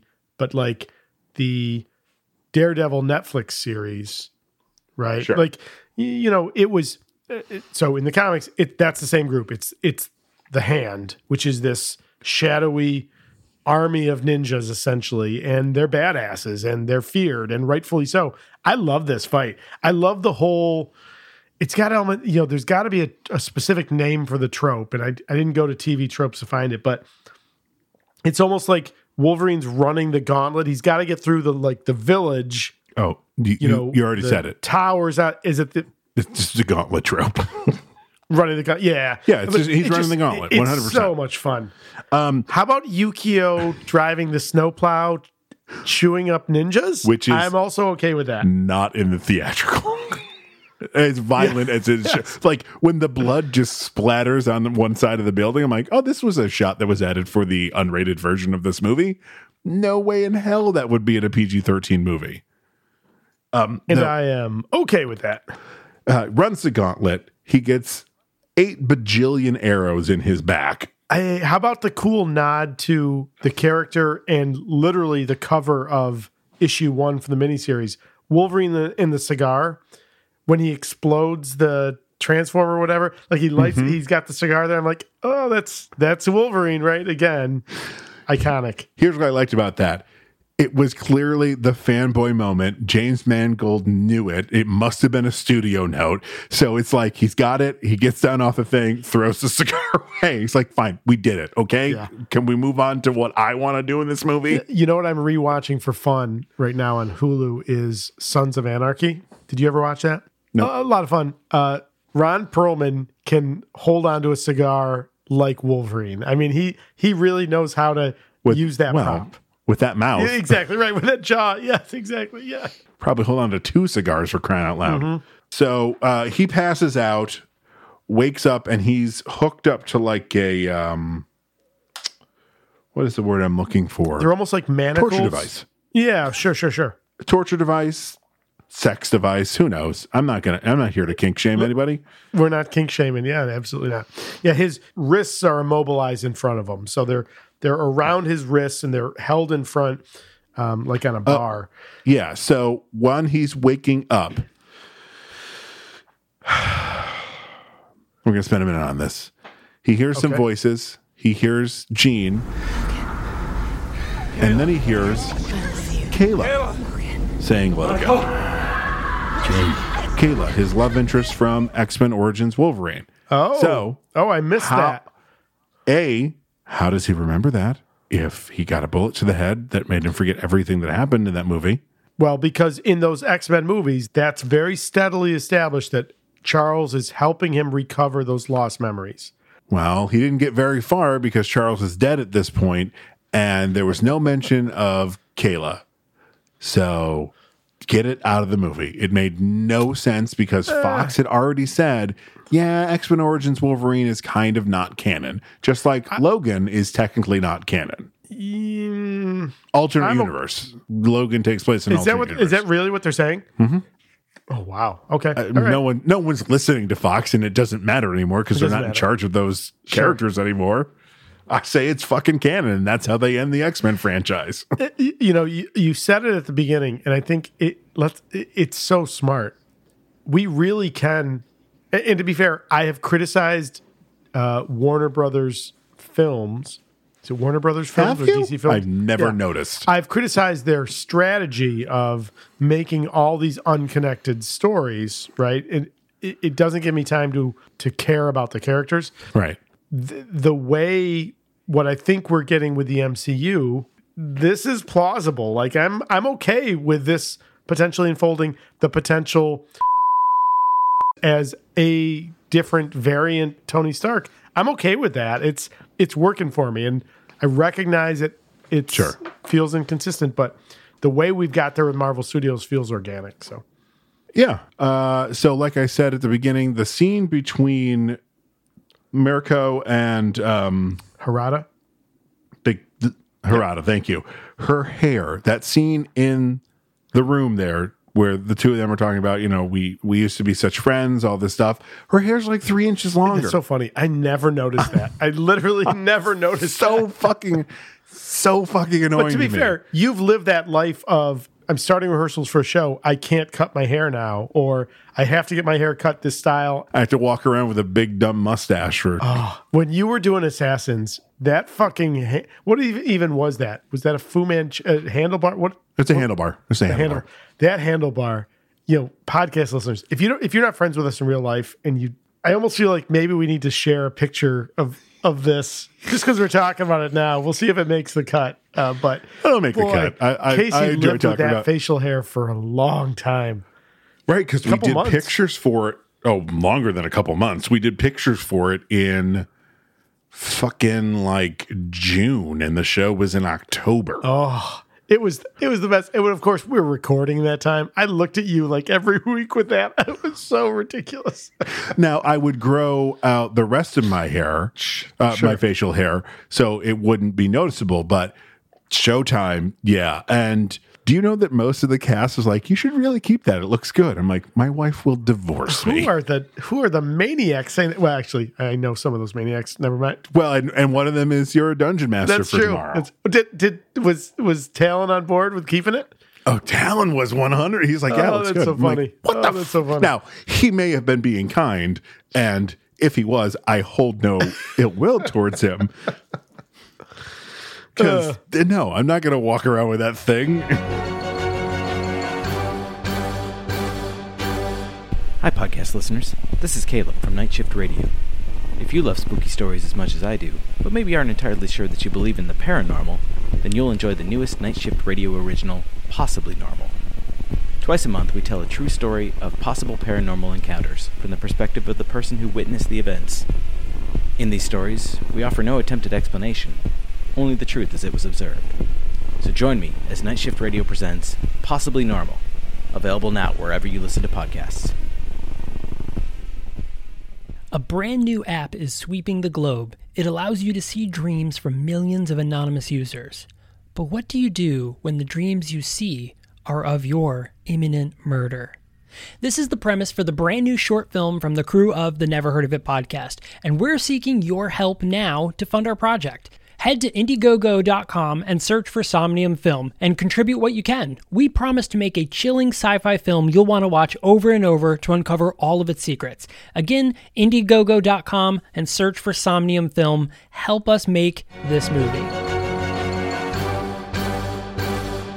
the long hair, and then you know they come out and her hair's shorter. The Silver Samurai robot starts fighting. It cuts off three of Logan's claws. Bad news bears right there. The only problem here is is Logan gets his hands on the other sword and realizes he has to put both hands on because earlier back in the the Mhm. hole he was told that samurai swords you use two hands. The only problem is Oh right. Silver Samurai Robot is fucking swinging that sword heated up, one handed, willy nilly. You're right. I wonder, is it a different rule because it's the suit? Nope, because the like, suit powered. because it it powers up and it's holding it with one handed, and then it puts the second hand on, and that's when it, It heats up. It's Okay, just a, it's yeah, a you're right. movie mistake. It's it's That's fair. Uh, Yukio Black Widow's Viper. How about that? She sure does. She does the climb up the neck and flip her down. She sure does. She doesn't do the poser. You mean Black Widow, who is never called Black Widow, ever? Natasha. She's never called Black Widow. the eh, The first time we hear Black, The Widow. She's called the Widow mm, once. uh, I love that moment in Haw- in Hawkeye when he says, "Someone sent a Black Widow assassin." Like that's the, a Black Widow assassin. Yeah. Which, by the way, I am totally down I- for. Give me a whole series of Yelena and Kate. Do you keep calling me Kate Bishop because you want me to know that you know my name is Kate Bishop? God, she's. You know what I just watched for the first time? Oh, I, I put in the chat. Little Women. If you haven't watched Little Women, Never it's on read Stars. it. Never seen it. fucking, Yeah. fucking delightful. It's Florence Pugh, Saoirse Ronan, Okay. Emma Watson are the three main Little Women. Okay. Laura Dern is their mom. Timothée Chalamet is the love interest for for them. Um uh what's his face? Uh Better Call Saul, that actor. Bob Odenkirk. And Bob Odenkirk is their dad. Oh, okay. All right. and I'm like, but he, he doesn't show up to like three quarters of the way through the movie, and I'm going, fucking Bob Odenkirk's in this thing. This is going to sound so misogynistic. I got to be honest with you. I hear the title. I'm like, I don't care. Uh, Oh no. Which- I was the same way for so long. I never read the book and but I'm like it's stacked with so many good actors. I have to at least enjoy it for that. It's a delightful story. And um what's her face? Oh shit. The woman who directed Lady Bird. Uh fuck, can't think of her name. Okay. Instead of it being a linear story starting w- when they're in high school or at school and then them as adults, it bounces around. So it keeps you interested in like, okay, now we're here. Oh, this and she connects like Move it along, guys. So we've got like this, you know, multi-part fight happening. Of course, Logan's fighting the Silver Samurai. Um, Yukio's fighting Viper. Har- uh, Harada's in the mix. Viper is full on Snake Lady mode, which is fun for the movie. Not not accurate for the character at all. No, no. The big reveal: Logan's lost one of his the claws on one hand, so we, we see the bone stumps and the marrow in there. Gets his hands on the sword, figures out he's got to use two hands. Basically, takes the helmet off the the silver samurai armor. What what he thinks is he beheads the robot. He at this point, and for us also, Sure, we just think it's a well be robot. Sure, uh, it falls. He falls. Um, he pulls himself up, and as his you know his hand and claws are extended, the blade comes down, chopping off the the claws on the other hand. He gets Mm-hmm. up, and of course, it is Ichiro all along. The old man is being kept alive by the suit, and It was Ichiro all along. uh, and he's got these like horrific looking, like almost like Saw level, like Saw the movie level torture devices. These drills that go right into the marrow of each of his bone claws, and clearly that's how he's going to get Wolverine's power. And This is the worst scene in the movie. This is it just You- meaning so fucking watch? uncomfortable. Oh hard god. watch, yeah. Oh, I would rather them have figured out some way to do it like they did in the comics, where Magneto takes them out, than ha- have to watch it drill into. And Hugh's such a good actor. I'm like, yeah, they're drilling into his bone marrow right now. Uh, Yeah. it- and at the same time, Ichiro is growing younger, less frail, hardier, healthier. Um, as you pointed out, transitioning from the two different actors, that effect is phenomenal. yeah, it's really, really, really, really well done. And as Wolverine is about to die, as it and Ichiro's like, like you didn't see any value in a life without limits, but that's the only life that has value, and I'm going to show you. And as he's about to finish him, uh, he is of course stopped because is it Mariko? Mariko throws the knife because we've already established that she has some training in karate, knife throwing. She doesn't throw a knife. She throws Logan's chopped off Oh, adamantium was? claws. Yes. Oh, I missed that. oh shit. That's like showing throwing her shoe. Like it's Right, so 'cause we- personal, we- right? Like we- fuck you. Here's the claw. We skipped when they were at the Love Hotel. We discover that Harada's uh, specialty was archery, hers was knives. That's right. That's right. And she shows us how good she is. Gets him right in the side of the head And then gets him again. She gets him at least twice. Right? twice. Yep. And then Logan takes the uh, the samurai sword, heats it up, stabs him. Logan, not so good with the quips. You asked me to come say goodbye. Sayonara. First of all, mildly racist. Well, I mean, I hmm, I don't know that it's racist. Stop. I'm It's just, certainly I'm just, a make- I'm Yeah, just making it.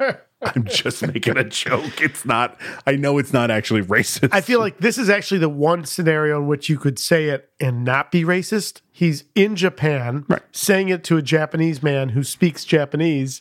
It's arguably the one time you say sayonara as the finishing line when it's not racist. yeah, That's that's fair. That's fair. He falls to the ground. Now this also feels very uh, Deadpool two. Mm, yeah, yeah, yeah, sure. Logan is back at his Vision Palace with Sexy Jean. We get an acoustic version of Take on Me. You're here. Of course. Can you stay? I can't. Talking away. Yes, you can. Oh, I don't know what. It's what you want. Oh, no, sorry. All right. Well, only in one version, and it's not the version we're going to watch for this podcast. Um, It's different in the uh, Super Duper What? cut. It's not "Take on Me" in the Super Duper cut. It's some other song. Oh, I love that song so much. I bought I bought that one song, which I never do because I was like, I have to have that in my music library. Yeah, that's a good like stripped down versions of songs don't always work. That works. That is the level of like when Clapton reworked Layla into the acoustic version. Like, holy, oh, I've got my problems with Clapton. Uh, I would say more like of course, of course. all of Nirvana's Unplugged. Oh, sure, sure. Which is a fucking masterpiece. Everyone's like, oh, these guys just play loud and nothing's good. And I'm like, okay, we'll just take some acoustic guitars and a stripped down drum set and fuck all of you. I will stack up the acoustic version of a-ha, how much better it is from where it started, the same as Johnny Cash's version of Hurt versus Nine Inch Nails versus Yeah. Nine Inch Nails. To- yeah. totally different categories. And listen, Take On Me by a-ha, the original version, a fucking bop. Sure. Like, if you don't like that song, Sure. there's something but, wrong but with it's you. it's 80s pop.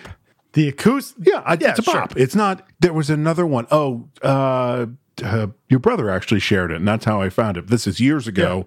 Joey shared on Dancing with the Stars. Someone did a stripped down type version of the per, the Pretenders, uh, a thousand miles, Hmm, I don't know that one. and I would Oh. walk five hundred. Not the Pretenders. Chrissie like- Hynde is the Pretenders.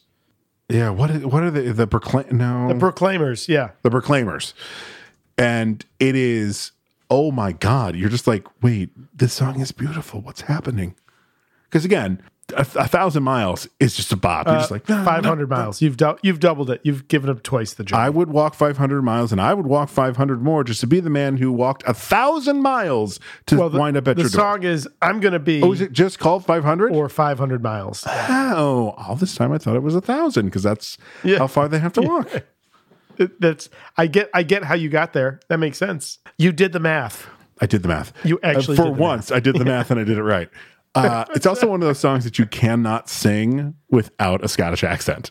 The Scottish accent. Yeah, that's right. That's right. when I wake up, Uh, Jean leaves. We get a flash of white. We think Logan might be dying, but nope, he's just blocking the sun, and he's at an airport. yeah. He's fine. They're leaving Japan. Uh, something to point out here when Mariko and Logan are saying goodbye. Did you notice that someone handed Yukio a package in the background? Oh, No, they do. And it's going to play very important in a deleted scene that we'll talk about when they're on the plane. So, God, I love the scene so much because it's the, the, uh, yeah, we flirted a lot, but I'm not sure I want to sleep with you. I was just trying to do some fun flirting because she's like, when will you come back to Japan? And he's like, I'm a warrior. I, gotta go out on the road. a gotta, soldier. A was- soldier. A Whatever. soldier. He's just bullshitting her. No, no, you know, actually, I had that note um, Yukio early on says, actually, literally when she's taken him out of the bar where he's confronted the hunters, Mm-hmm. uh, what she's offered to him as incentive to get him to to Japan is really playing into, and again, it's highlighting for me the bittersweet, like they missed the better story. In the movie, Yukio's like, You're a soldier. You want what every soldier wants, which is an, a good death. Yeah. Right. And then at the end, he, he- you know, they they bring it back around. I'm a soldier. If they'd gone the if they'd gone the route of the miniseries as the samurai, it would have been so much better, and it would have been so much more consistent with you know the culture that they were immersed in. So again, bittersweet because it could have been better if they'd kept the source material. Okay. Um, All right. so they get on the plane. I, I do. I love this exchange. So, where do you want to go? Let's just start with up. And then? We'll see. And what I love about this moment, and I think it's only in the extended, this is a Mangold moment. It's a establishing static shot of Wolverine on one or Logan on one side and Yukio on the other, and they have little interactions with each other, and then they have their own separate interactions, and then the movie ends. And I'm just like, wow, what a what a beautiful moment of okay, let's do this. And like for a second, Yukio's like, I did not think this through.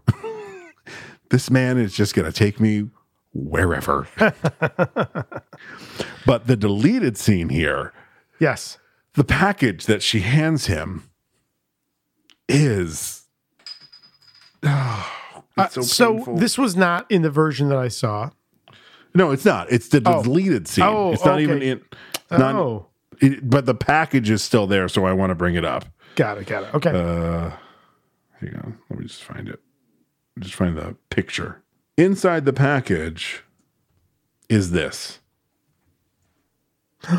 oh, that's where that image came from. I've seen that image. Got it. Got it. Got it. Okay. So, dear listeners, it is the Claremont era, right? That's when he was wearing the brown and yellow, right? yeah, one hundred percent. He's not. He's not in the brown and blue. Uh, the yellow and blue. Okay. It is the Claremont. Uh, He was also in that era, but, but that's for the Claremont run, he's wearing. well. I mean, Claremont's literally decades, but yeah.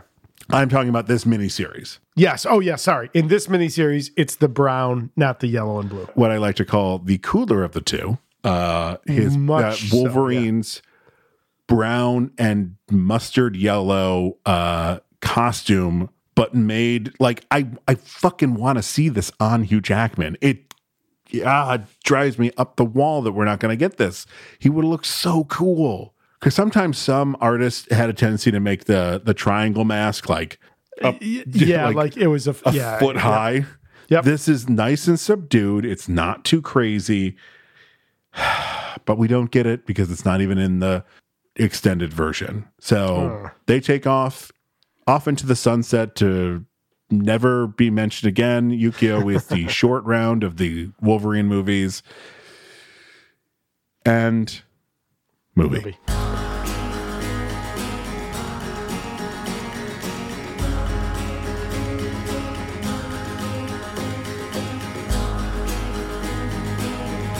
But we have a mid-credit scene. We do. It's two years later. Logan is in a airport, I'll take the pat down. Opt out. and all of a sudden, uh, uh, the coins on the tray that's going to go through the X-ray machine start moving around, and lights start flickering. The metal detector goes from good to bad, good to bad, good to bad. I love that he he knows instantly what's going on. Sure, he gives a little sniff. He realizes he whips out bone claws. He whips around to stab somebody. And who is it? Fucking Erik Lehnsherr. What do you want? Magneto. More importantly, it's Ian McKellen. There are dark forces, Wolverine. I remember watching this and being like, what's happening? Yeah. I thought this was Eric Fassbender, or, or not Eric Fassbender. Michael. Um, Michael Fassbender. Yeah. What? What the fuck?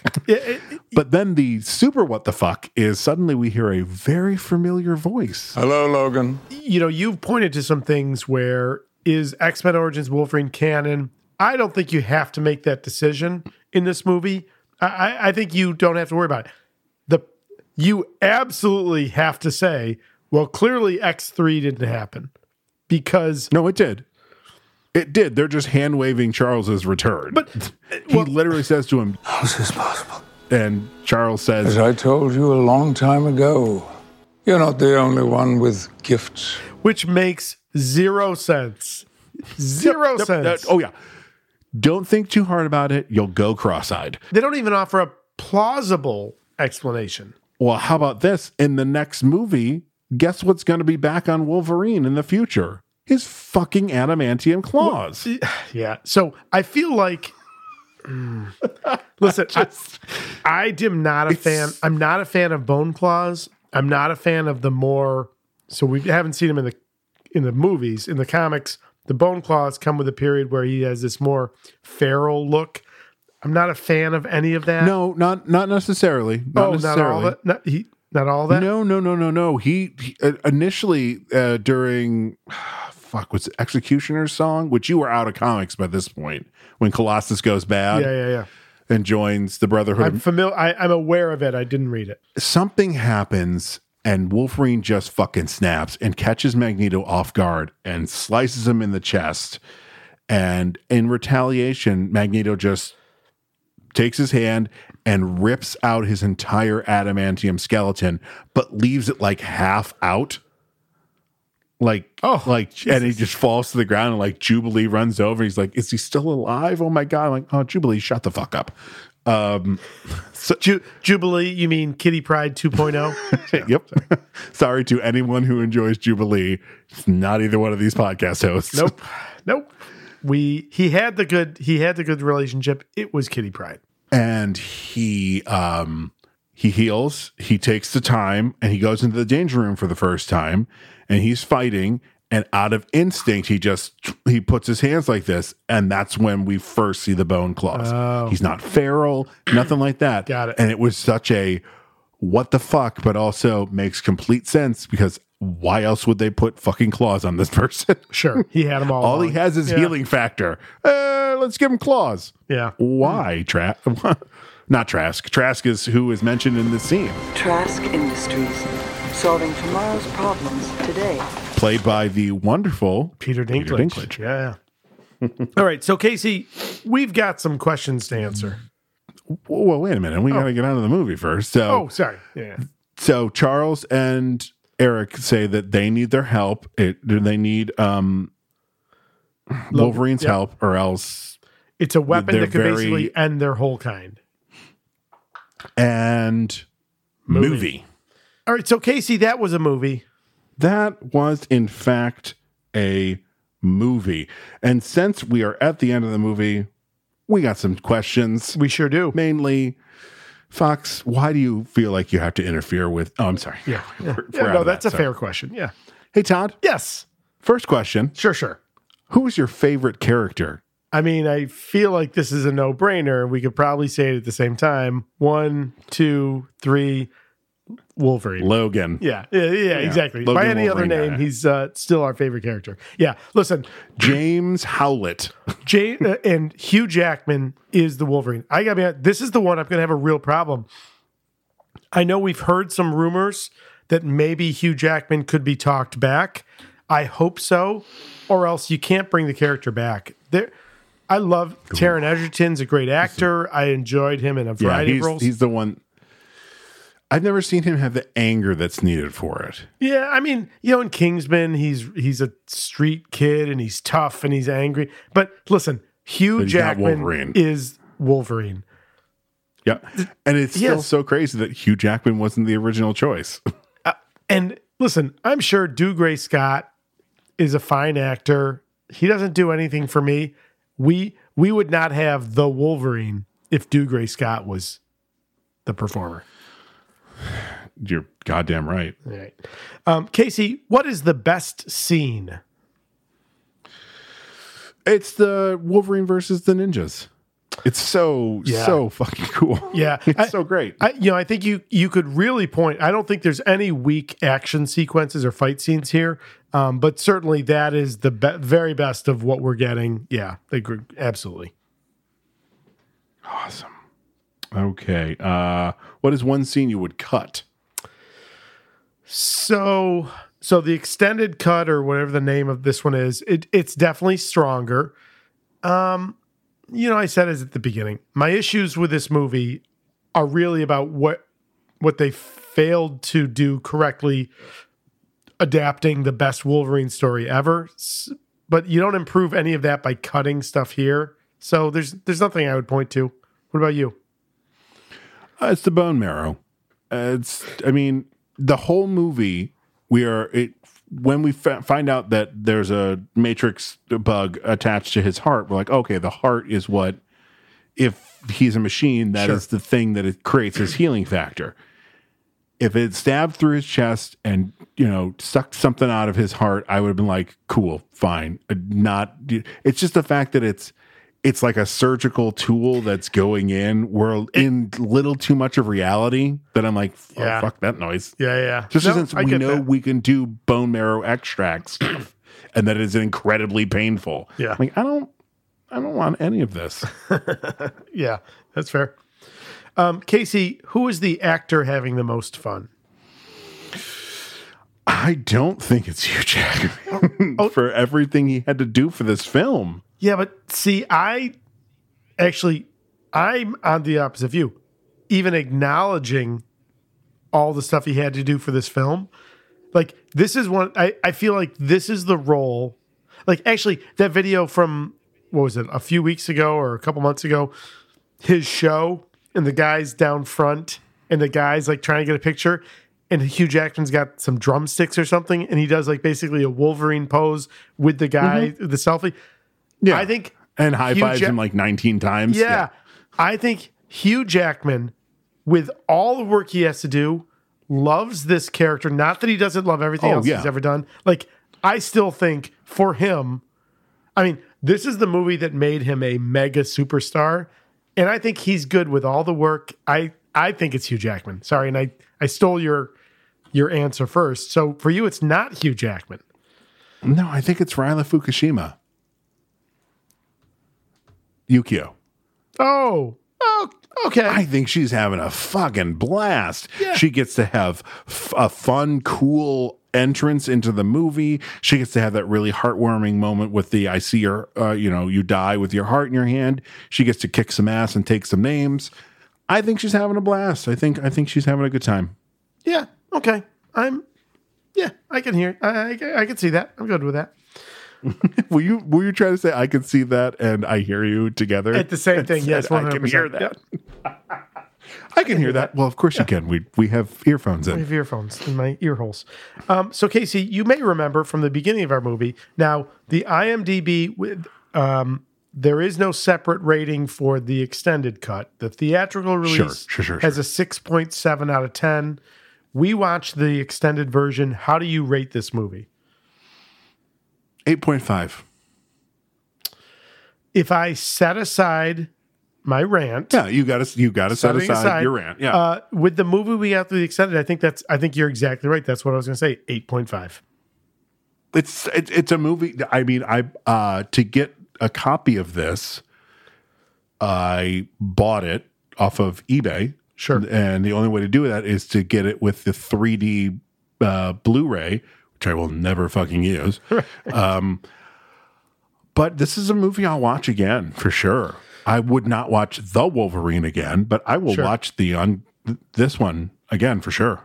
yeah, you know, if there's an X Men movie I'm going back to watch, this is in the this is in the this is rises towards the top of that list. Sure, this is up there with X Men First Class for sure. Yeah, sure, sure, sure, sure. Um, you know, Which is still, I say, the high water mark for the X Men movies. agree, agree. You know, I'm watching scenes from X Men Origins, but it's really like the relationship with Sabretooth. But like, I can get Sure. that off YouTube, right? Like the a three minute, cl- the you know, um, yeah. In, in terms of sitting down for movies, wit. Now, Dad's breakdown. I mean, I, No. I feel like I know. Yeah, No. This is so first of all even the theatrical release is certainly going to be depends on the kid and their maturity this one is just more of more of the violence more of the the gore It's not hard shock. R, but it's definitely it's definitely like it's not a light R either. It's R. It's it's you know Yeah, I mean, yeah. I mean, listen, he's ma- we, he makes no bones, uh, you know, no pun intended, about the you know killing, the the blood, that yeah. So it definitely Yeah, yeah. tread lightly here. Mm-hmm. Okay, so that puts us at a very special part of the night where Todd, I, I, it's your turn to pick the movie again. It is, and uh, you know, Weird. peek behind the curtain.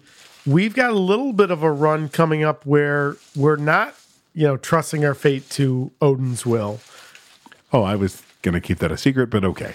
Well, well, I, Since this is your part of the edit, you get to decide whether or not that stays. yeah, well, but we've said like you know we pick movies for our for our Birthdays, yep. Birthdays. You know, we've picked movies at other times for special events. So you know, we know that there's.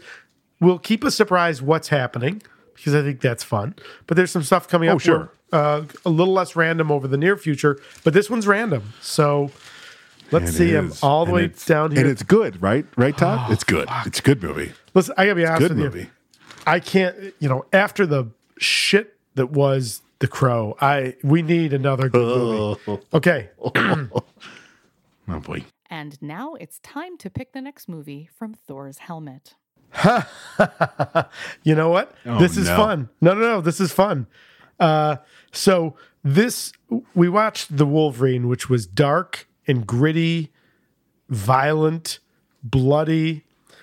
At the exact opposite end of the spectrum, a superhero movie that really leans in on the comic book origins, the literature for kids that's fun and light and funny at times. We're also stepping away from the Marvel characters. We're going to your neck of the woods. And we're watching a very fun movie named Teen Titans Go to the Movies. You know what this is? This is a palate this cleanser. movie is it's also a accident it's a secret musical. I will I will give the pinpoints of when I went from no, this isn't a musical to literally turning to Dan and going, Okay, yeah, this is a musical. this movie's so fucking good. I'm really happy with this. This poll. is this is what we were talking about the other day on the group chat that DC yes, DC yes. has no problem making fun of themselves. Literally, we were talking about that. If it wasn't yesterday, it was two days ago. We were just talking about that. Yeah, you're right. You're right. Well, You uh, got to be able like oh god, let's watch that trailer. Do you know what makes a real hero? It's not the costumes, the gadgets, the cool powers. It's having your own movie. And that has always been my dream. Uh, what are you doing? Just giving the people what they want. Our movie's not about Wonder Woman, it's about us, the Teen Titans. No one wants to see us, fool. Wonder Woman inspires people. And we do not. Uh, yes, Wonder Woman is great, but. I love Wonder Woman. Wonder Woman. Uh, narrator guy, just do your thing. From the creators of Teen Titans Go. Yeah, the balloon man. It's about courage. Titans, go! It's about action. It's the superhero movie to end all superhero movies.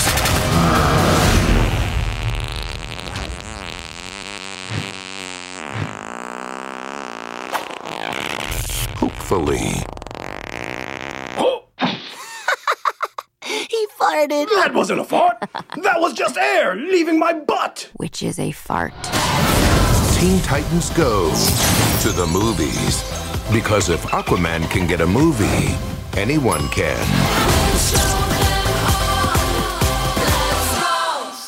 so spoiler: Mike, J- my two youngest love Teen Titans Go. Like, hu- maybe their favorite comic or cartoon of their childhood. So we never really got into Teen Titans Go, but I knew that this would be a being appropriate movie. Sure. So we watched it when it came out on video, and she absolutely loved it. Yeah. I, uh, we might need to get a quick review from her if I can if I can get the preteen in her to go away for a minute and get her to actually get in front of a microphone again. Yeah, I, I'm gonna make that same offer to my boys if they want to do a you know 30 or 90 second bit. Um, yeah, Yeah. Yeah, yeah. Yeah, that oh god. I mean, and we get we get we get a prophecy fulfilled in this movie. We get fucking Nick Cage's uh Superman finally. Yeah, we do. Now, do you want to do you want to take a guess at the IMDb score for Teen Titans Go to the movies? If this is not in the nines, um, I'm going to be so disappointed in all the nerds. Oh, Casey, you're going to be so disappointed in all the nerds. No. Six What is it? point eight. Fuck nerds. Well, to be fair, now Get your that heads up. is that's reviews, right? I mean, that's so it's mainstream movie reviewers as well. No, no. No, it's right? it's only IMDb? No, it's only uh people with accounts. It's not Oh. it doesn't the Rotten Tomatoes takes. Oh, Rotten Tomato. That's right. That's right. That's right. Ooh, well, sorry, buddy. This has so here's the thing. 228 user reviews, 117 critic reviews. Oh, it does count. The I didn't know that. Okay, I Uh, was it wrong. lists them both Um, separately. I don't know if if it combines. The meta score is 6.9, so that's close. Jesus Christ, guys. This movie is fun and stupid, and you know it from the first goddamn frame of the movie. This This is Batman the movie. This is this is silly fun. Like Yes. L- listen, I'm angry Teen now. Titans Go. That is one of the that is one of those cartoons that adults are grateful for because you can sit, you know, your kids can be watching that and you can sit down and enjoy it. Like it ain't Barney, it ain't the Teletubbies, it's not even like Paw Patrol. I, I, I'm never upset when the kids are watching Teen Titans Go. What are three shows my children never got into? Well, count yourself we never lucky. had. Was Christian a Barney kid? No, no, no, no, no, no, no. But he was he. That was the era when he was growing up, and so we just dodged a bullet. wasn't a Barney kid. wasn't a Teletubbies kid. So Todd, um, where can people find you on the socials if they wish to find you? Yeah, um, I might I might put it up because we talked about it. I'll uh, got a blog. I definitely ranted about this movie on that blog, which is tmp and syr.com. But uh, otherwise, Twitter, Instagram with the handle at tmp in syr. Hey Casey, where pe- can people find you on said interwebs? Oh, you know, I'm on the old Twitter at uh, not Ryan Casey. I'm on Instagram at not dot Ryan Casey. I host another podcast called Where No Mom Has Gone Before. We are going through all the Star Trek movies. We are, as of our recording, uh, Star Trek Five: The Final Frontier, or as I now like to call it, a oddly watchable bad movie uh, just released. Uh, and by the time this episode comes out, Undiscovered Country will definitely be out, and maybe Generations. I don't remember when this comes out. And Casey, Um, you said we. Who is the we in this podcast? Oh well, that would be my brother Colin Ryan and uh, our mother Admiral Mom are the three hosts, and we. Uh, and also, by this point, uh, you can also find me over on uh, the Never Heard of It podcast. I guest hosted with Michael Fight, who was our guest on um, Scott Pilgrim versus No, the no, Kick-Ass. Scott Pilgrim versus Kick Ass. That's right. That's right. yeah, right. He was on Kick Ass, not Scott Pilgrim. Yeah. Um, that we just did the big crossover across all the plat. That's uh, right. All the shows. That's what got me there. Um, so yeah, that's what I got going on. In Uh, you can email us at oh No, there you go. Yep, perfect. we Trying to both help went for you. the segue Yeah, at the same yeah. time. and uh, you can email us at superpodherocast at gmail.com because Only Cap writes letters. Tony. Music for the podcast comes to us from two places. Our theme song is Take a Chance by Kevin MacLeod. Find his music at incompetech.com. Our beer music is Feather Duster by Shane Ivers. Find his music at silvermansound.com. So that'll do it for the Superpod HeroCast for this week. For Todd Panic, I'm Casey Ryan. For Casey Ryan, I'm Todd Panic. And I've been your moderator, Danny Ryan. Be heroic.